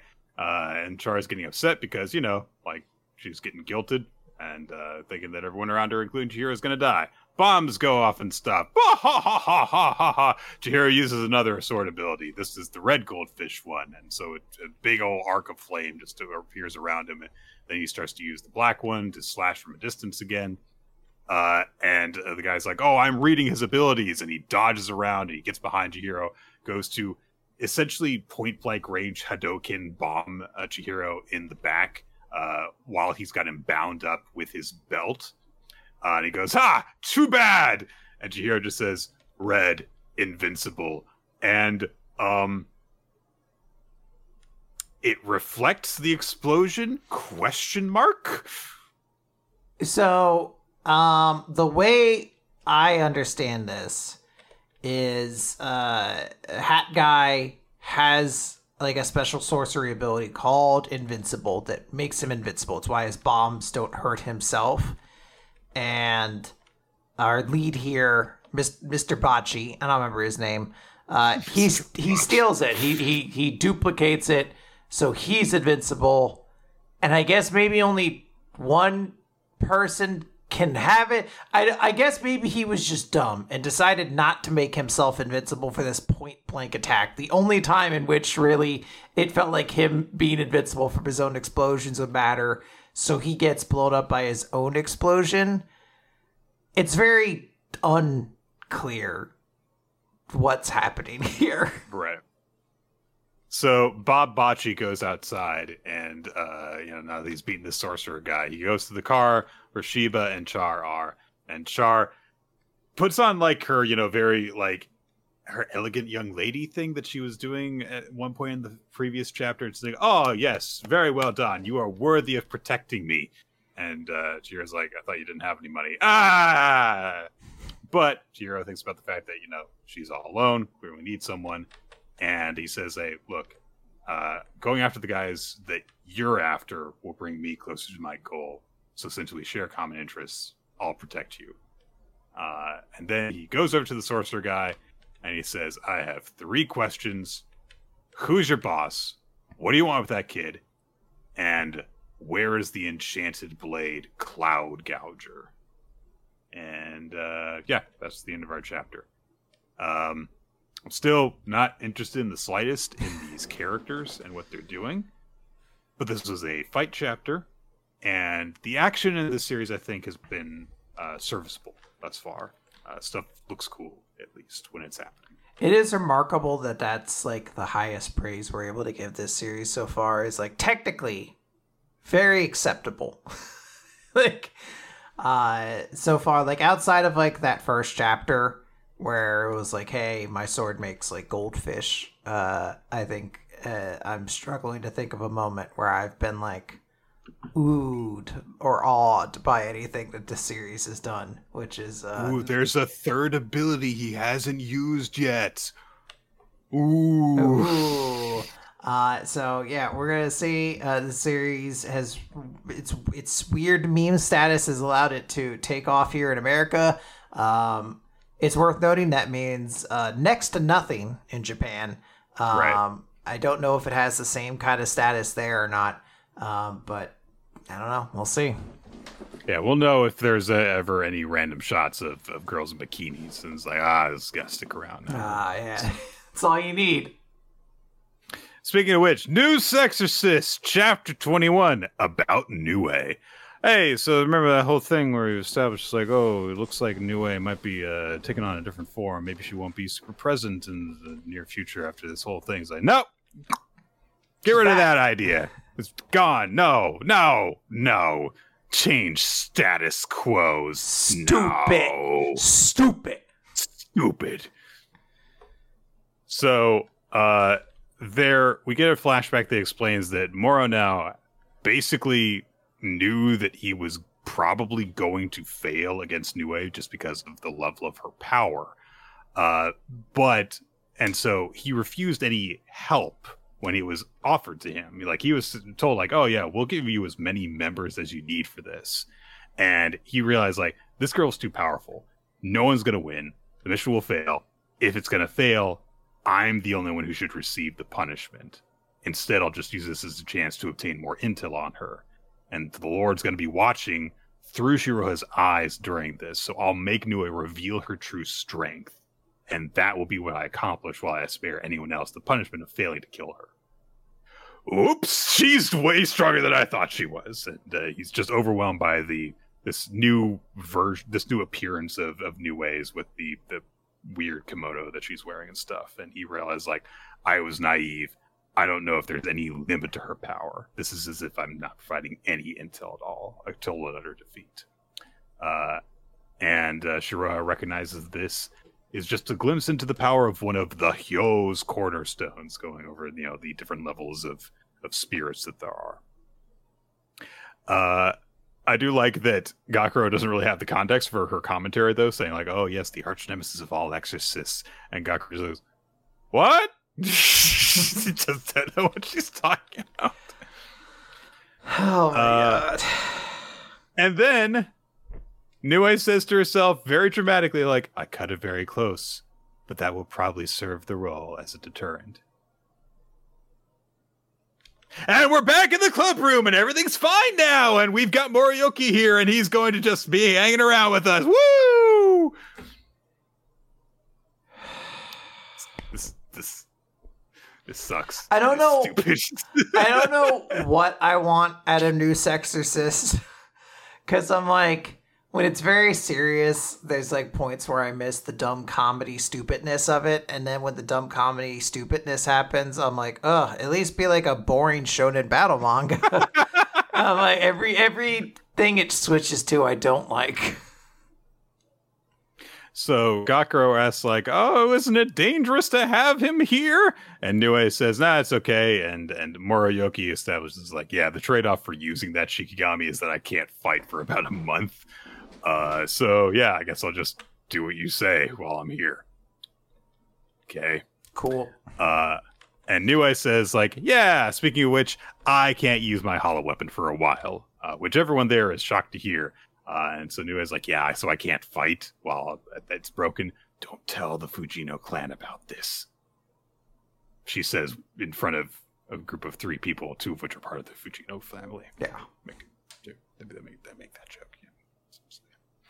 Yeah. Uh, so she's asked Kyokatsu asks like why why can't you use your hollow weapon? She says like, oh yeah, sure. Could you bring the whiteboard from my room? And Kyokatsu's like, there's a blackboard right behind you. Next panel. Thank you for waiting 15 minutes. There's a whiteboard behind it's, her. That like, is, unfortunately, and this pains me to admit it, actually funny as a joke. it's a funny joke delivered poorly. I feel like I, I, I think it needs. I think it needs a little bit different of a, like a layout in order to properly establish like the beat and punchline. But I do like thanks for waiting 15 minutes for him to get the whiteboards. Now I'll explain. Uh, so she basically steals whole cloth an explanation of power output from bleach like of, of you know like power coming out as if from a faucet and says like, "Oh, say let's you know like the taps like Nick, size and durability." Are you telling me this series might take some inspiration from Bleach? I would never tell with their hollow weapons and their Shinigami core. no, it's very different, Nick. Uh, so Nue says like, yeah, so the size and durability of the tap are dependent on the medium's performance. So, eh, yeah. Shiroha, you have basically like a water truck compared to a regular faucet for for Gakuro. My Xenoblade would require the performance of a factory drain pipe, and I've been using a special tool to temporarily boost your performance, Gakuro. Uh, but I went overboard this time. I used the performance of about a dam's drain hole for the required output. And it's like, okay, so very big sources of gushing water. And so I had to go to the bathroom while I was reading this. and then I came back and I finished reading it. Uh, and so they're like, okay, so you, you've exhausted the ability to put output that much power that you had. How long is that going to last? And Nue says it's going to last until Gakuro just grows and his performance as a medium improves. So it's gonna depend entirely on you, Gakuro. Yay! Yay! Again, an uh, an almost good joke where she's like, "I'm expecting a lot. I'm a- I'm expecting anything from you." Basically, it's like okay, kind of funny. Gakuro sucks. He's a big loser. no, you, you, no one's like, I have high hopes for you. They're like, I have ambitions for you, I guess. I, I have inklings that I you might achieve an aspect of a goal. Uh, so Moriyao analyzes the situation. He realizes, like, man, I, I, I've kind of like provided bad intel to my group because I did not realize how close Nue was actually cutting things. If she's actually in a dire situation now, the footage that she that everyone got from Shiroha is probably going to deter them from sending people after her while they have this chance to recover.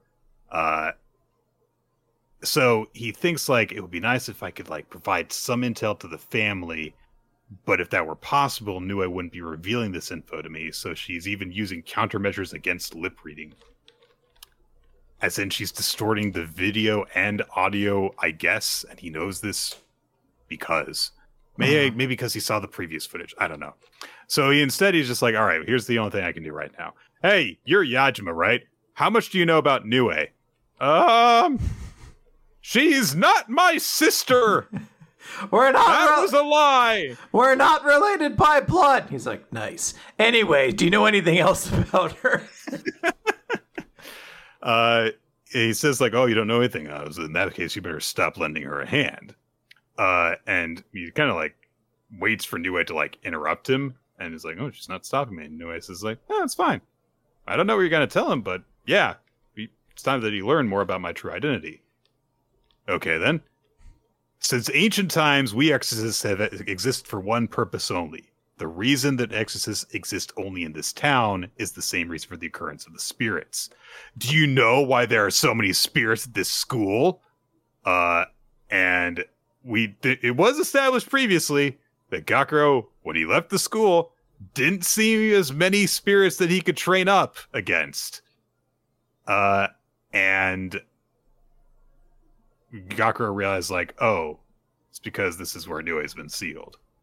Uh, and he's and Moriya's like, that's right, but she's not facilitating the occurrence of spirits; she's producing them. There are six sealed spirit ancestors here called the Hyo, the Destroyers. Spirits are born only from the Hyo. As long as they exist, the spirits will continue to be produced. And Nue, whom you're helping, is one of those Hyo. Gasp. Uh-huh. So- you can't see it. And, I'm uh, visually falling asleep right now. Yeah, I'm just. yeah, yeah, yeah, yeah. I'm gonna take So- a quick nap. Yeah, so like it says like if you're sparing to, you know, you know, help and to protect the world from spirits, you're directly assisting someone who's producing more of those dangers. Uh and uh, he's like he's thinking like, oh yeah, this kid, he's just like the old me, dismayed when facing the truth of reality. He's like, yeah, you should remove yourself from this. You got good intentions, but that's different from. And when he looks at Gakuro, he looks all determined. He has an expression. Mm. And Moriel's like, what? I said I don't want pickles on this. and I will put my foot down on this. You come back here and put brined cucumbers on my sandwich. So not pickles, but brined cucumbers. That's right. I'll accept I know that. what I'm about. Oh, he's an idiot. he's just like, you put these revolting slices on there. Now, if there were cucumbers, perhaps submerged in a vinegar of some kind for an extended period of time, perhaps with dill as a flavor enhancement, then I would find it appropriate. you take these raisins away from here, and then you go out there and sun dry some grapes and bring them to me. They're like, oh, oh, the poor boy's stupid. You know what? This, this, this, a lot of things are starting to make sense. Uh, so yeah, Nue just says that the Morel Moriel's explanation is basically correct, and she's like, "Yeah, let's talk about my goal," and that's the end of the chapter. So I don't know. It feels like this was supposed to be kind of a bombshell moment, but instead it was just kind of like, "Yeah, I guess that makes sense. Sure." I mean, I kind Yeah. of figured that Nue was attached to this anyway. So Um, by bombshell, uh, uh, yeah, I guess it's just like, hey, New Way has lore. Oh, oh shit! This is part of the bit. I'm really just very tired thinking about this series. Um, I apologize. Uh, it, she just has lore, and it's not interesting. Nue herself is not a particularly interesting character, but I get it. Her name's in the fucking title of the manga. this is her sexorcist we're talking about. So like y- we got to get to her at some point. I get like I do get it, but it is just like I- I'm I'm very well not even whelmed. I'm, just like this is boring. This is a very boring conversation had in the most boring way. This guy is attempting like oh, I'm like captured and like none of my surveillance is getting back. How can I possibly undermine this situation? Like let me just talk to him and try to sway him away in front of everybody. And it's New Nue's just like, I don't care. I don't do whatever you want. It's not gonna. I'm. I'm gonna let it happen. It's like nothing feels like it has any stakes. Nue never makes anything feel dramatic because she just is like, yeah, whatever, and it's just boring. It's just a very boring way to deliver an entire scene. there are reasons why the character who can solve everything is taken out of the story at, after a certain point. Eventually, Obviously- eventually, Gojo has to fucking get got or something. Like take him out. All right. Yeah, I just watched that episode. uh, it's um, and yeah, like this is still a series that is, you know, it's still young. It's like not even half a year old at this point. So I'm not saying like, oh yeah, Nue needs to like go away, but she has to at least stop acting like nothing affects her. it's really, it's growing very irritating that she's just this little troll who doesn't seem to have any stake in anything. When it was very early on the series, and it was like, oh, she picked out Gakuro for mysterious, untold reasons. It's like, okay, we can kind of fill in the gaps and just believe that like she's chosen him for a reason. But the way that she goes about everything, acting like, you know, she's just kind of goofing around, makes it feel like she doesn't actually care about all this stuff, even though she's literally directly saying, here's why I care about stuff. It's like, I don't trust it based on the way she's drawn and written. Yeah, I get it. Like, you're like, hey, I want to have this cool, mysterious character. but instead of making her cool and mysterious, I want her to be you know like aggressively silly and uh you know very like cartoonish. She wants to play video games with people, and she's like, "Oh, we have a prisoner, but I'm gonna do like a pointy thing with it. They're actually our friend." Like, I get it. It's just not compelling, especially as like the series has tried to move into a more serious direction after the Shiroha stuff happened. Like, I guess it worked when it was like kind of like a dumb romantic comedy stuff, but now is it's very obnoxious. Yeah. Uh, moving on. So, uh, we're going to talk about Two on Ice, Chapter Three, the final chapter. Uh, chapter Three, alongside yes. each other. Well, as far as we Doug Marguerite yeah. is concerned, kind of.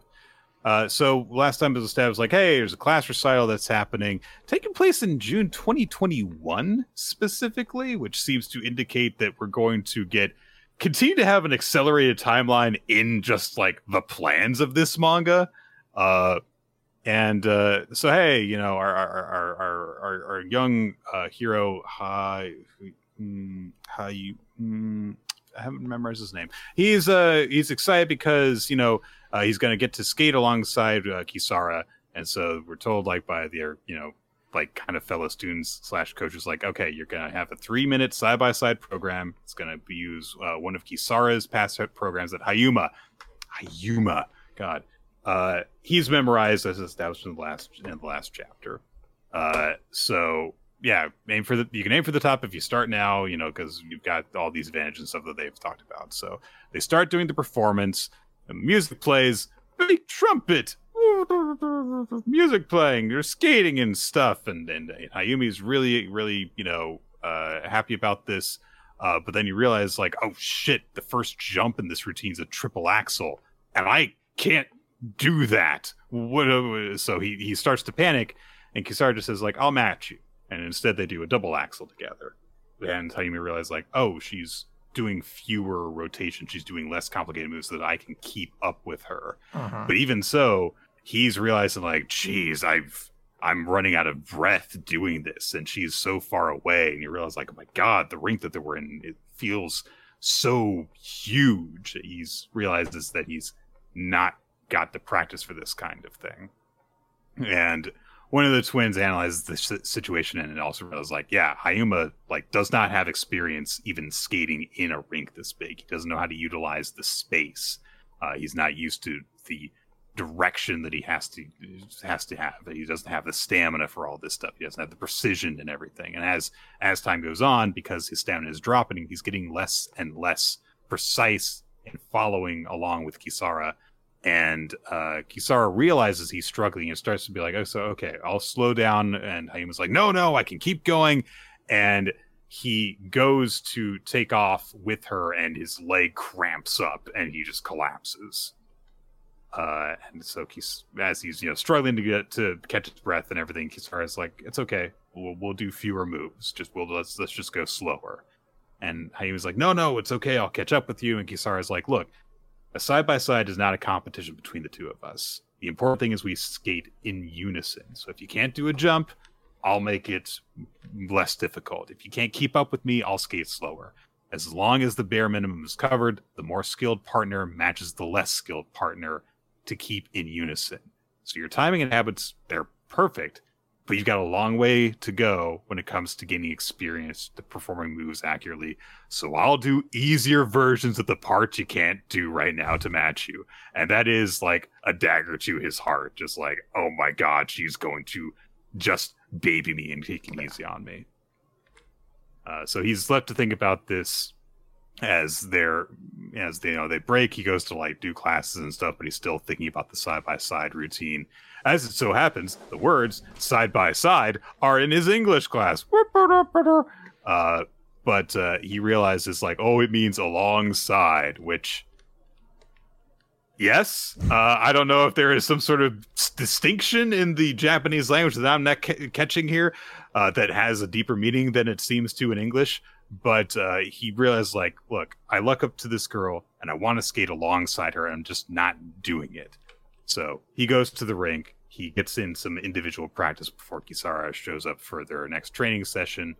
And uh, one of the twins is there, and she says, like, oh yeah, he's been coming here like during all of his lunch breaks, trying to do a triple axel properly. And oh, give him some credit. Like he, when I first saw him doing it, he was nowhere near close, but he is making progress doing it.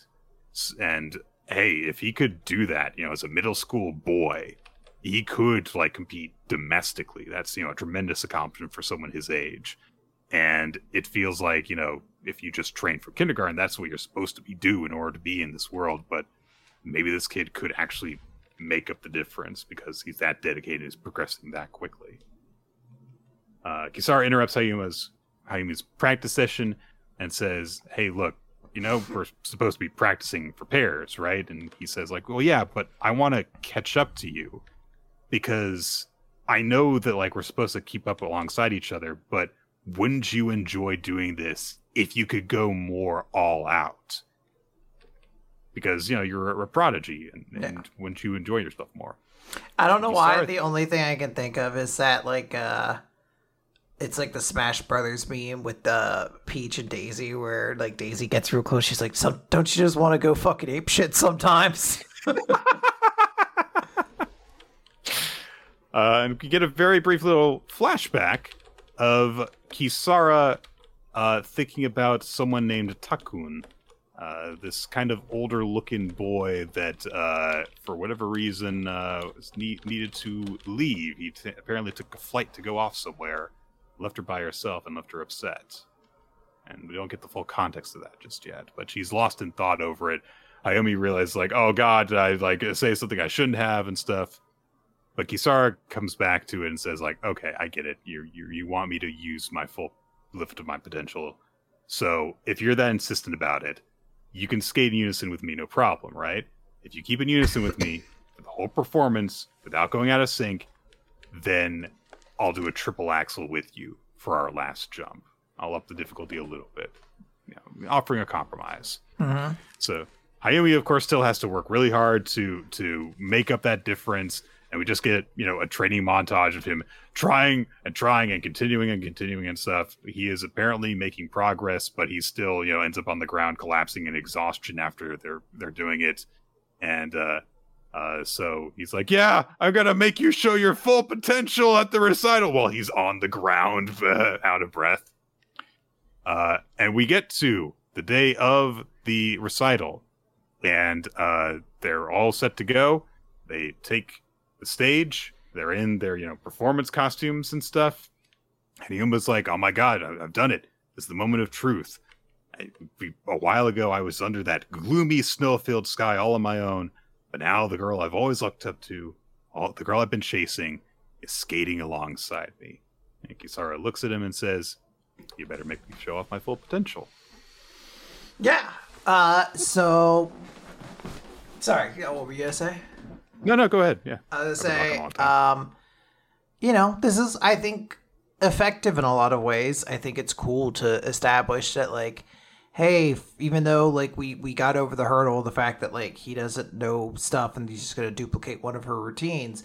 The challenge is also she's a better skater than he is, and she needs to dial back her routine. And like, as someone in athleticism, you're just like, isn't that frustrating? Like, isn't the whole point of this is to go out and prove like how great you are and you know, I, I think it's like an effective way to like establish bits of her character, establish bits of his character, you know, his little thing. He's like, don't you want to go out and like then present an interesting goal, which is like, if you can do the perfect routine with me, then we will do this very difficult move that you want to do.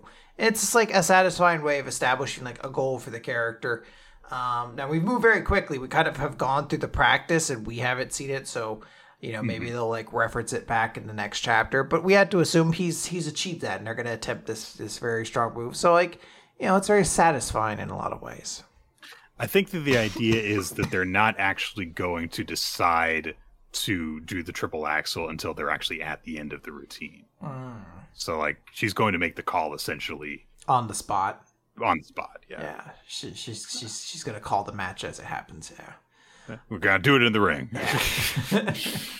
suplex me. What? and bam. um, On the other hand.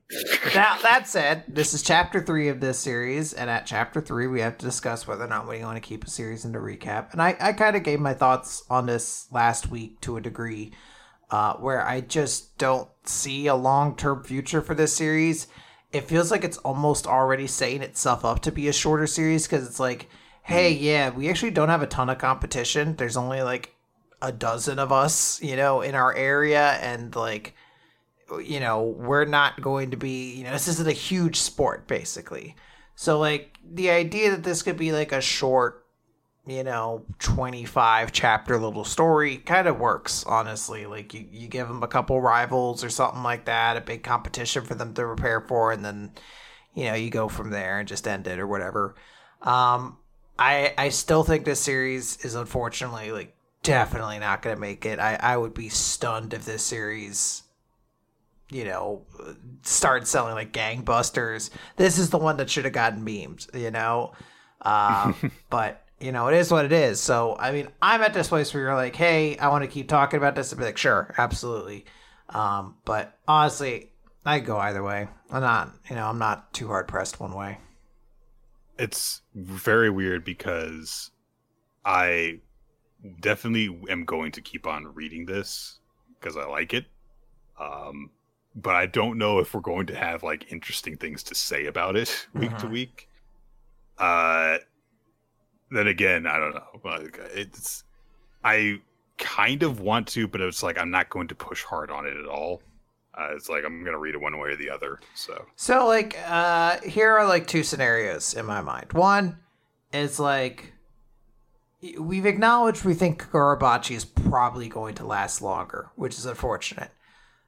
We can also just remove it. Kagurabachi is not, you know, it's had four chapters and it's less interesting than this. It's probably not going to last as long, but it's maybe not as interesting. Uh, alternatively, like we had like made mentioned previously, like oh, uh, Martial Masters Asumi is going to have like uh, the little pin in it. You know, maybe we'll revisit that. Uh, that series also does not look like it's, it's going to uh, last a, a, tremendous amount of time. So at some point, maybe you're like maybe we just enjoy the ride. I mean, you know, we we grabbed Nine Balls Dragon Parade or whatever it was, right? Uh, and that ended very quickly, but we still had fun with it. So I mean, you know, if we enjoy it, I say add it. Um, but again, that's entirely if you if you think you would like to talk about it. I'm I'm of a place right now where I'm just like it's fine. I, I don't think of this series that much during my any given week. I want to talk about it. Let's okay. do it. There you go. Yeah, give me look. I'm I'm eating my vegetables by talking about Kagurabachi and its entirely dumb characters. So yeah, let me have some goddamn dessert. uh, all right, we do got we do have a few more series to to, to go. Elusive Samurai, chapter one hundred and twenty eight. Destiny 1337. Uh, hey, Tokiyuki's gonna fight Shiba, and Shiba has the high ground, Anakin. Uh, and uh, he starts thrusting out with his katana. Uh, he manages to nick Tokiyuki's shoulder and then just like unleashes a barrage of, of quick thrusts like that, forces Tokiyuki on the, onto the defensive. And uh, everyone realizes, like, shit, if he's attacking like that that quickly from a distance, then Tokiyuki can't use the Demon Heart Buddha Blade uh, because it relies on his opponent, you know, exposing their wrist. Uh, and Shiba just starts like you know bragging about like his cool sword. He's like, "Yes, this is a blade forged by Masamune. I call it Hayatebachi. It's as long as a regular sword, but lighter. Not needing preparatory moves makes one-handed thrusts faster." And we see that on the back end of the blade, there's all these tiny holes that uh, make it up. So there's a whole lot of uh, stuff, you know, weight removed from the blade, presumably making it very fragile. Uh, one would think, though. Um, Yeah. and also because he can, you know, just use the, a single hand, he can use his other hand. Like, by he takes like one of the guards off of his armor and he uses it as a shield whenever Tokiyuki does launch an attack. And he says, "My fighting style has no weaknesses." Against Tokiyuki. Yeah, I was Uh, gonna say if somebody came at me with a real sword, mine would probably just break. Uh, I'm also not using a real shield, so I feel like there's uh, experienced fighters could find ways around that. But for you, my good bitch, you're fucked. Yeah, he specifically says that he has prepared this fighting style for elusive opponents like Tokiyuki. Uh, he's like, He's like all my elusive antagonists. You. Okay, just you. Just you. uh, and he says, like, "Look, yeah, I'm not gonna let your bizarre techniques get the upper hand and take the lives of proper heroes. I had no chance to use it to protect my peers, but it's ideal for fighting the source of my woes." It's a pretty cool little little villain speech. Like, you've tormented me by taking my comrades, and I'm gonna end that. And uh, Tokiyuki, meanwhile, is you know like he's taking all these little uh, attacks uh, and he can't defend against them, and he's like, "Oh my god, my katana feels so heavy. He's overwhelming me." Uh, we cut away very briefly over to Uesugi, who uh, is instructed by Shiba, like, "Hey, you're the only one who can unite the Kanto Ashikaga after I die." Uh, and I know that you'll say that uh, you'd rather dedicate yourself to political intrigue and human experimentation, right? I would love to grant your wish, but these times demand that we assume heavy responsibilities. Sometimes I envision the future. How he lived in peaceful times, you would have excelled as a scholar who didn't ex- perform a human experimentation, presumably. I don't know. Maybe you would. You know, it would be great if we could just live in a world where you could just get away with that. Uh, and he's also like, I could have been a freewheeling 17 year old and that's it. We could have lived those lives, but we don't live in those times. We live in a time of chaos and we have to face our enemies.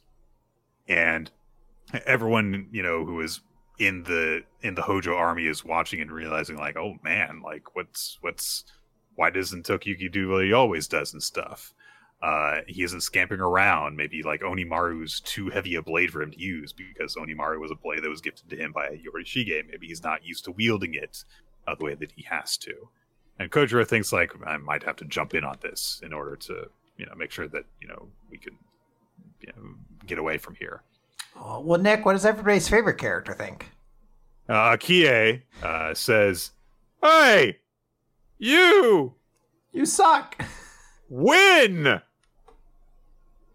And so Akie, the wisest and best character, whenever a character can't do something themselves, he comes in and is like, "No, just do it." Or does what is girl with her sword leg thing? Is no, I get the cool action chapter. Oh, Tokiyuki's having a one-on-one fight. Oh, but I'm your coach. I get all the glory. You don't need Yorishige. Fuck him. I'm a way better mentor than Yorishige ever was. I cou- I told I told you to just do it, and like 300 years from now or whatever, that's gonna be the fucking mo- motto of a shoe. So stupid, do it. Uh, and so with this great speech that Akie gives to him, Tokiyuki fe- feels a surge of strength, and he's like, "Oh, Onimaru suddenly feels lighter.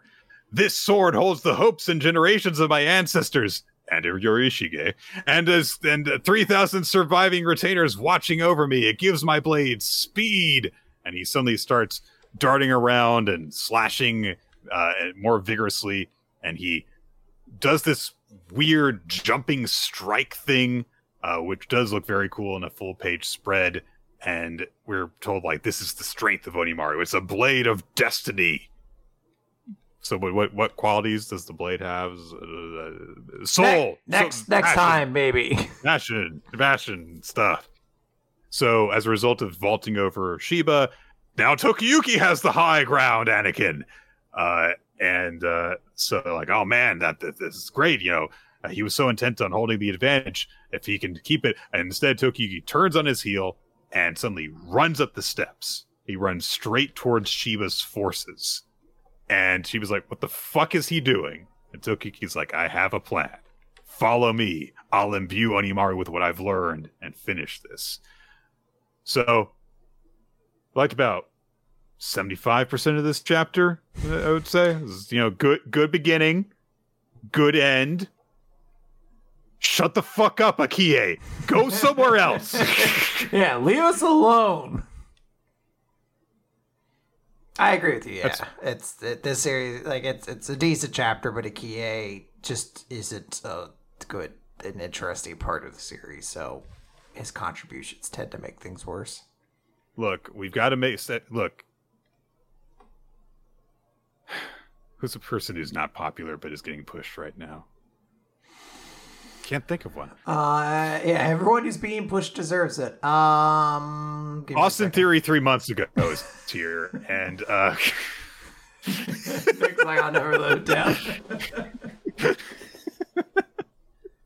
anyway, so uh, yeah, uh, yeah. You can always just do Charlotte Flair. Isn't that the go-to? Isn't she always getting pushed? Akane Banashi time. Story 81 Chocho Kenjakute the All Kanban Part 2, featuring a very Halloween cover page because I guess this is probably the only color page that Akane Banashi's going to get this month. So we're going to do the Halloween cover page now. So it makes sense. And I like it's, you know, all the ladies get their spooky costumes. And I do appreciate that, you know, uh, what's her Hikari is uh, like a mummy, but it's not like a sexy mummy. Uh, no, she's so, just a mummy. Yeah, yeah, it's just like boom, mummy. All right, cool stuff. I like the colors, very fun. Akane's mm-hmm. outfit's very cute, so good stuff. I want those socks. I do like that the only one who is dressed sexily is just Urara, who's like, yeah, of course she, she of course she She's went like, that if I yeah. if I had gams that big, I would use them too. gams is the right word, but you know, whatever. okay. Uh, it's it's uh getting into the chapter itself we get this introduction to like Chocho's gimmick, basically. Uh, that two years ago, like there was this online broadcast of a mahjong game where Chocho was playing against professional mahjong players, and he had this winning hand that had a ridiculously low chance of coming up. Uh, and he surged into, you know, with all these winnings, and for just a moment, he had triumphed over the country's best pro players.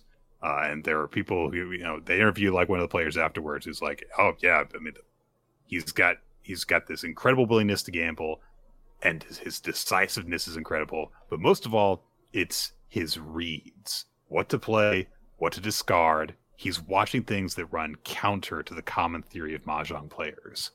I think what he saw was.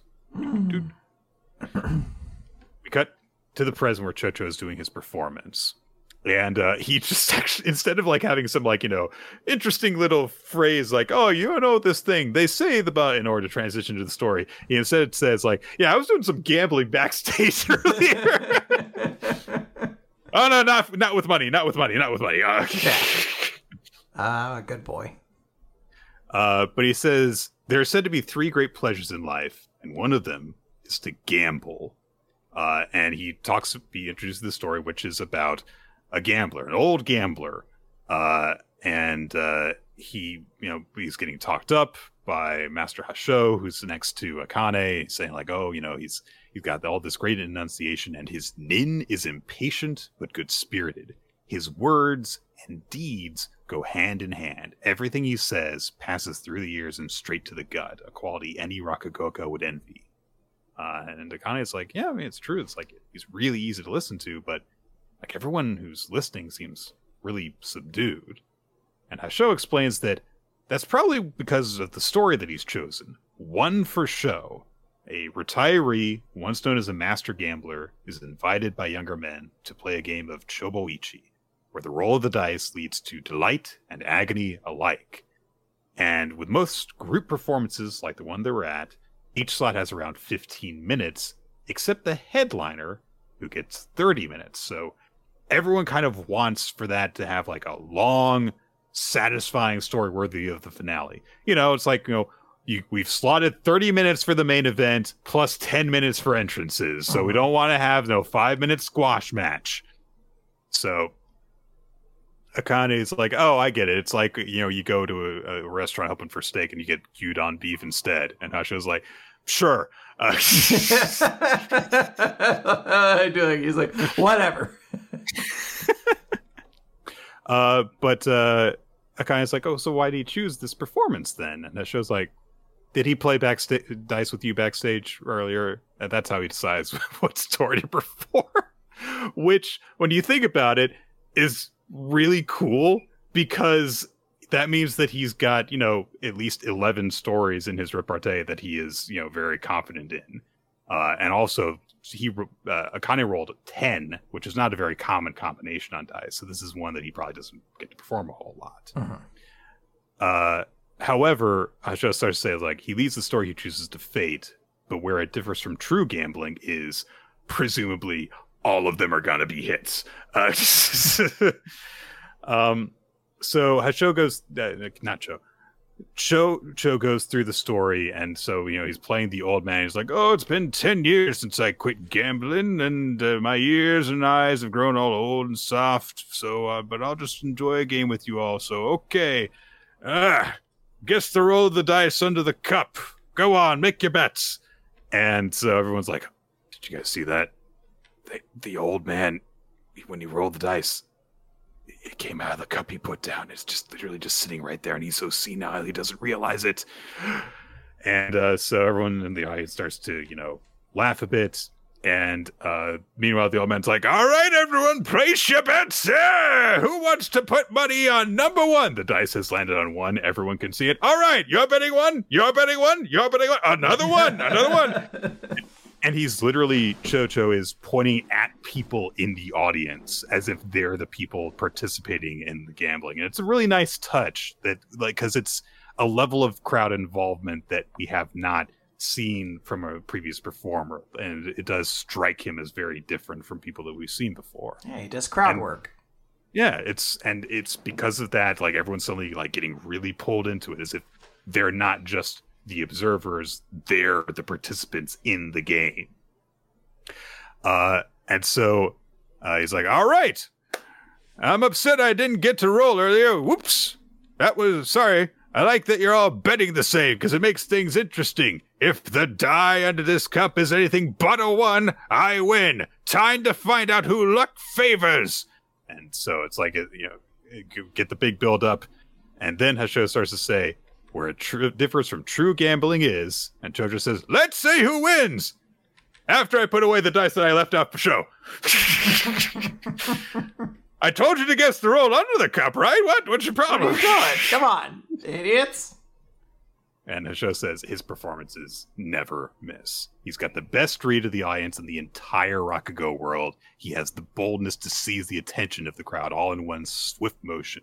A born gambler, both off the stage and on.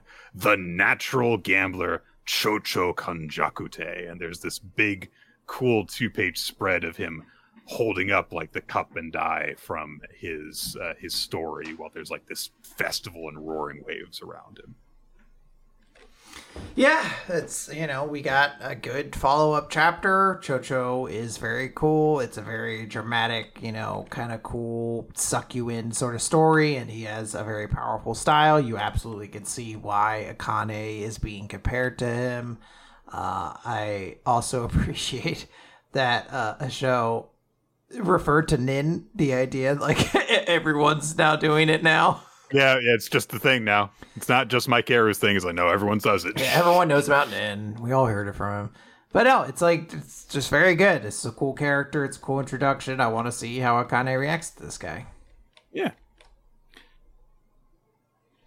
All right, And One Piece. yeah, Nick. Unfortunately, we have uh, we're like almost at time. We have a huge chapter One Piece, so I would love to say I'm gonna blaze Is it through huge? this, but this is uh, one of the craziest chapters of One Piece. So we're talking about chapter 1094 103 Mercy's Dragon Damnation. So we get a cool color uh, color page uh, with Ryuma and Zoro, and this is apparently to advertise the Ryuma uh and like uh, uh the wanted one shot uh Oda did a long time hmm. ago, which is where Ryuma came from before he was killed and made a samurai. Like it's the story, like he reused the character. It's to advertise that.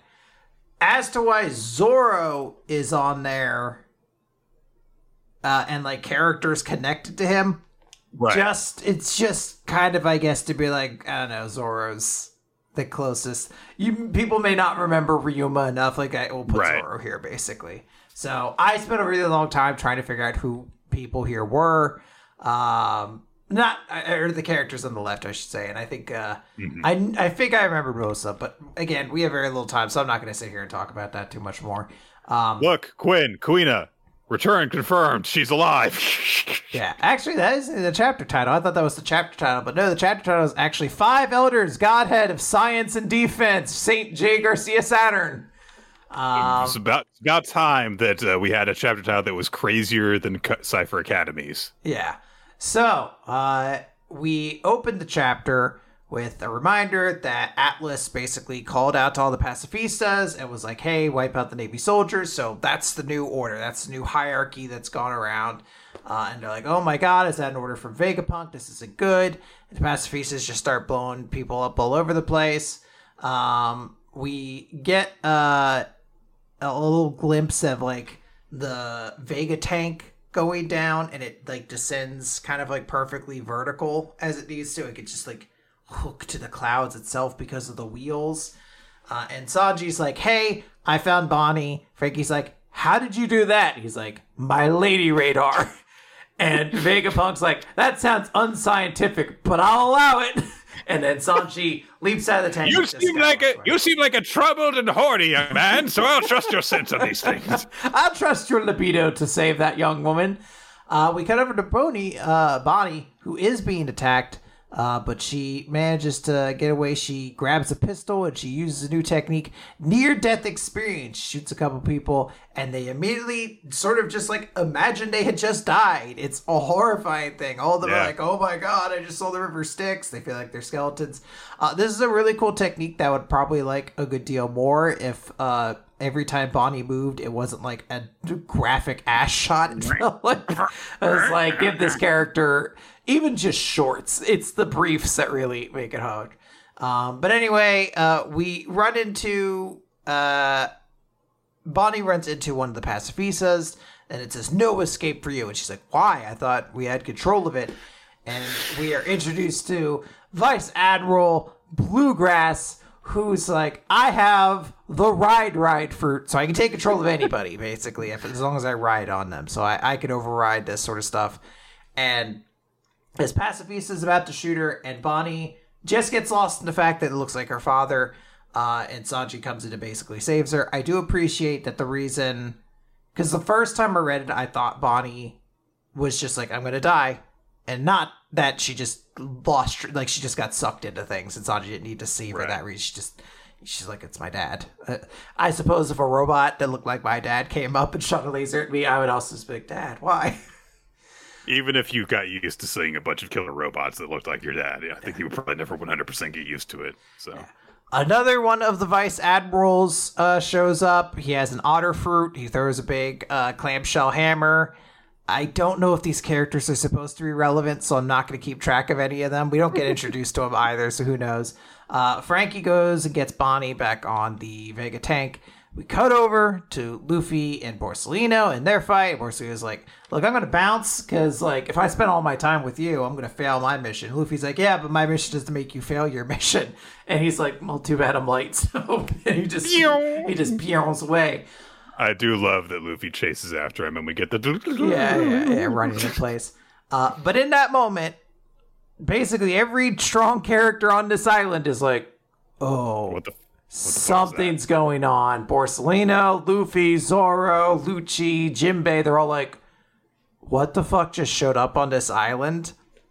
And we just see this shadowy figure say pacifistas stand down. And uh, the Vegapunk tank is like, wait, what's going on? Why aren't the pacifistas escorting escorting us anymore? And they're like, wait, the only person who should have a higher authority is the five elders. And then a fucking magic pentagram shows up on the ground that begins like shooting out fire and smoke. Uh, it's it's absolutely wild. Uh, they're just like, holy shit, what's going on? Uh, Navy commanders are like, alert to all units on location. Saint Saturn to the Five Elders is embarking onto Egghead. People are like, what's this explosion? I don't really get what's going on. And then Sanji notes something's coming out of that circle. and uh, one Marine soldier takes a look at this individual and is like, what is that monster? And his like friend, you know, his, his his fellow Marines like, I don't think you should say it. And we don't totally get what happened, but there's just a loud crack and there's a lot of blood coming out of that man. Yeah. So he something bad just happened to him. And we get introduced to J Saint Jaygarcia Saturn, the highest authority in the world, the five elders, god, head of science and defense. And uh, he looks different than the last time we saw him. Uh, his beard is a little bit, you know, thicker and whatnot. Uh, but he also has like creepy evil legs and horns. And most notably, he has the awakened uh, little cloud cloak thing that awakened Devil Zoan users seem to have. Um, it's worth noting people have theorized that, that he might have the Oshi Uni uh, Oshi Oni fruit. Ushioni. Yeah, which is uh, basically like an ox demon. Uh, and it has magical powers. One of them being, uh, if you look at it, it, it it'll kill you essentially. So Right. uh, there's a lot It of has it has the bot it has the body of a spider. Yes. Uh, yeah. Uh, so there are a lot of theories that all of the uh, you know if elders might have various different uh, yokai inspired sort of monsters and whatnot. Uh, who knows? But this is a terrified introduction. My man just showed up in the most satanic looking fucking outfit he can. He popped up out of a goddamn fucking pentagram. It is wild. Uh, everyone's like, "What the fuck?" I like how he's got this spider body with this very wide base. He still has his walking stick. Yeah, he's got to he's got to keep himself stable. Uh, everyone's surprised, and Kizaru, uh, it's not Kizaru, uh, it is Kizaru, but uh, Borsalino takes this opportunity to shoot a laser beam and blows up the track that the Vega tank was on, and basically sends it flying. Luffy is like, "Hey, I gotta, you know, stop you from hurting my friends," basically, and Borsalino's like, "You have to be reaching close to your limit now." Um, so he goes. Luffy's like preparing his big attack. Uh, Borsalino shoots a little laser at him. It sends him spinning, which just comically amps him up even more. And he uses Gum Gum Star Gun and punches Borsalino in the brain, like into his brain. Like it's the whole comical, like boop over there. Uh, and Borsalino's just like, I'm seeing fucking stars right now. Uh, that's the kind of shit that would make me uh, retire. I'm like, I don't, I don't want, I don't want that smoke. If this man can punch my brains, I'm done. Uh, so Saturn Every, sees everyone Luffy, thinks that their laser powers are great until they get punched in the face. Yeah. So. Saturn sees Luffy falling and is like, oh, Nika. Uh, the Vegapunk tank crashes. Uh, and Vegapunk is now defenseless on the ground in front of Saturn. Franky's kind of guarding over him. Sanji's holding Bonnie. Uh, and Vegapunk's just like, Saint Saturn. He's like, indeed. I thought we already had you killed, Vegapunk. And Bonnie takes this moment to be reminded of these conversations she's had with, with Vegapunk and kind of be reminded of, you know, oh, everything he said. We still know all the details about Kuma's backstory, but clearly, you know, she realized who the real enemy here is. So she grabs a random sword that she found on the ground and absolute bravo to her because this motherfucking demon Spider Man shows up and she's like, fuck you, you fucked with my dad, and stabs uh, Saint Saturn to end the chapter. Yeah, it's a crazy chapter. Uh, lots of moving around and stuff, but now all of a sudden we've very much just kind of landed in a situation where uh, it feels like you know there was all this moving around and stuff, and this group of the Straw Hats has hit a dead end. Uh, You know they're confronted by this seemingly very overwhelming force uh, that Bonnie is probably pissed off I don't think that she's going to solve their problems even with her age skewer thing. Um, and uh, of course, Luffy is out of power. He was in uh, in Gear Five uh, for for too long. Uh, I always forget what is Gear Five. What happens after he uses it? I think he turns into an old man. Is it an old man? I can't remember. I don't know. It's like a thing for everyone. I forgot which right, right. which uses.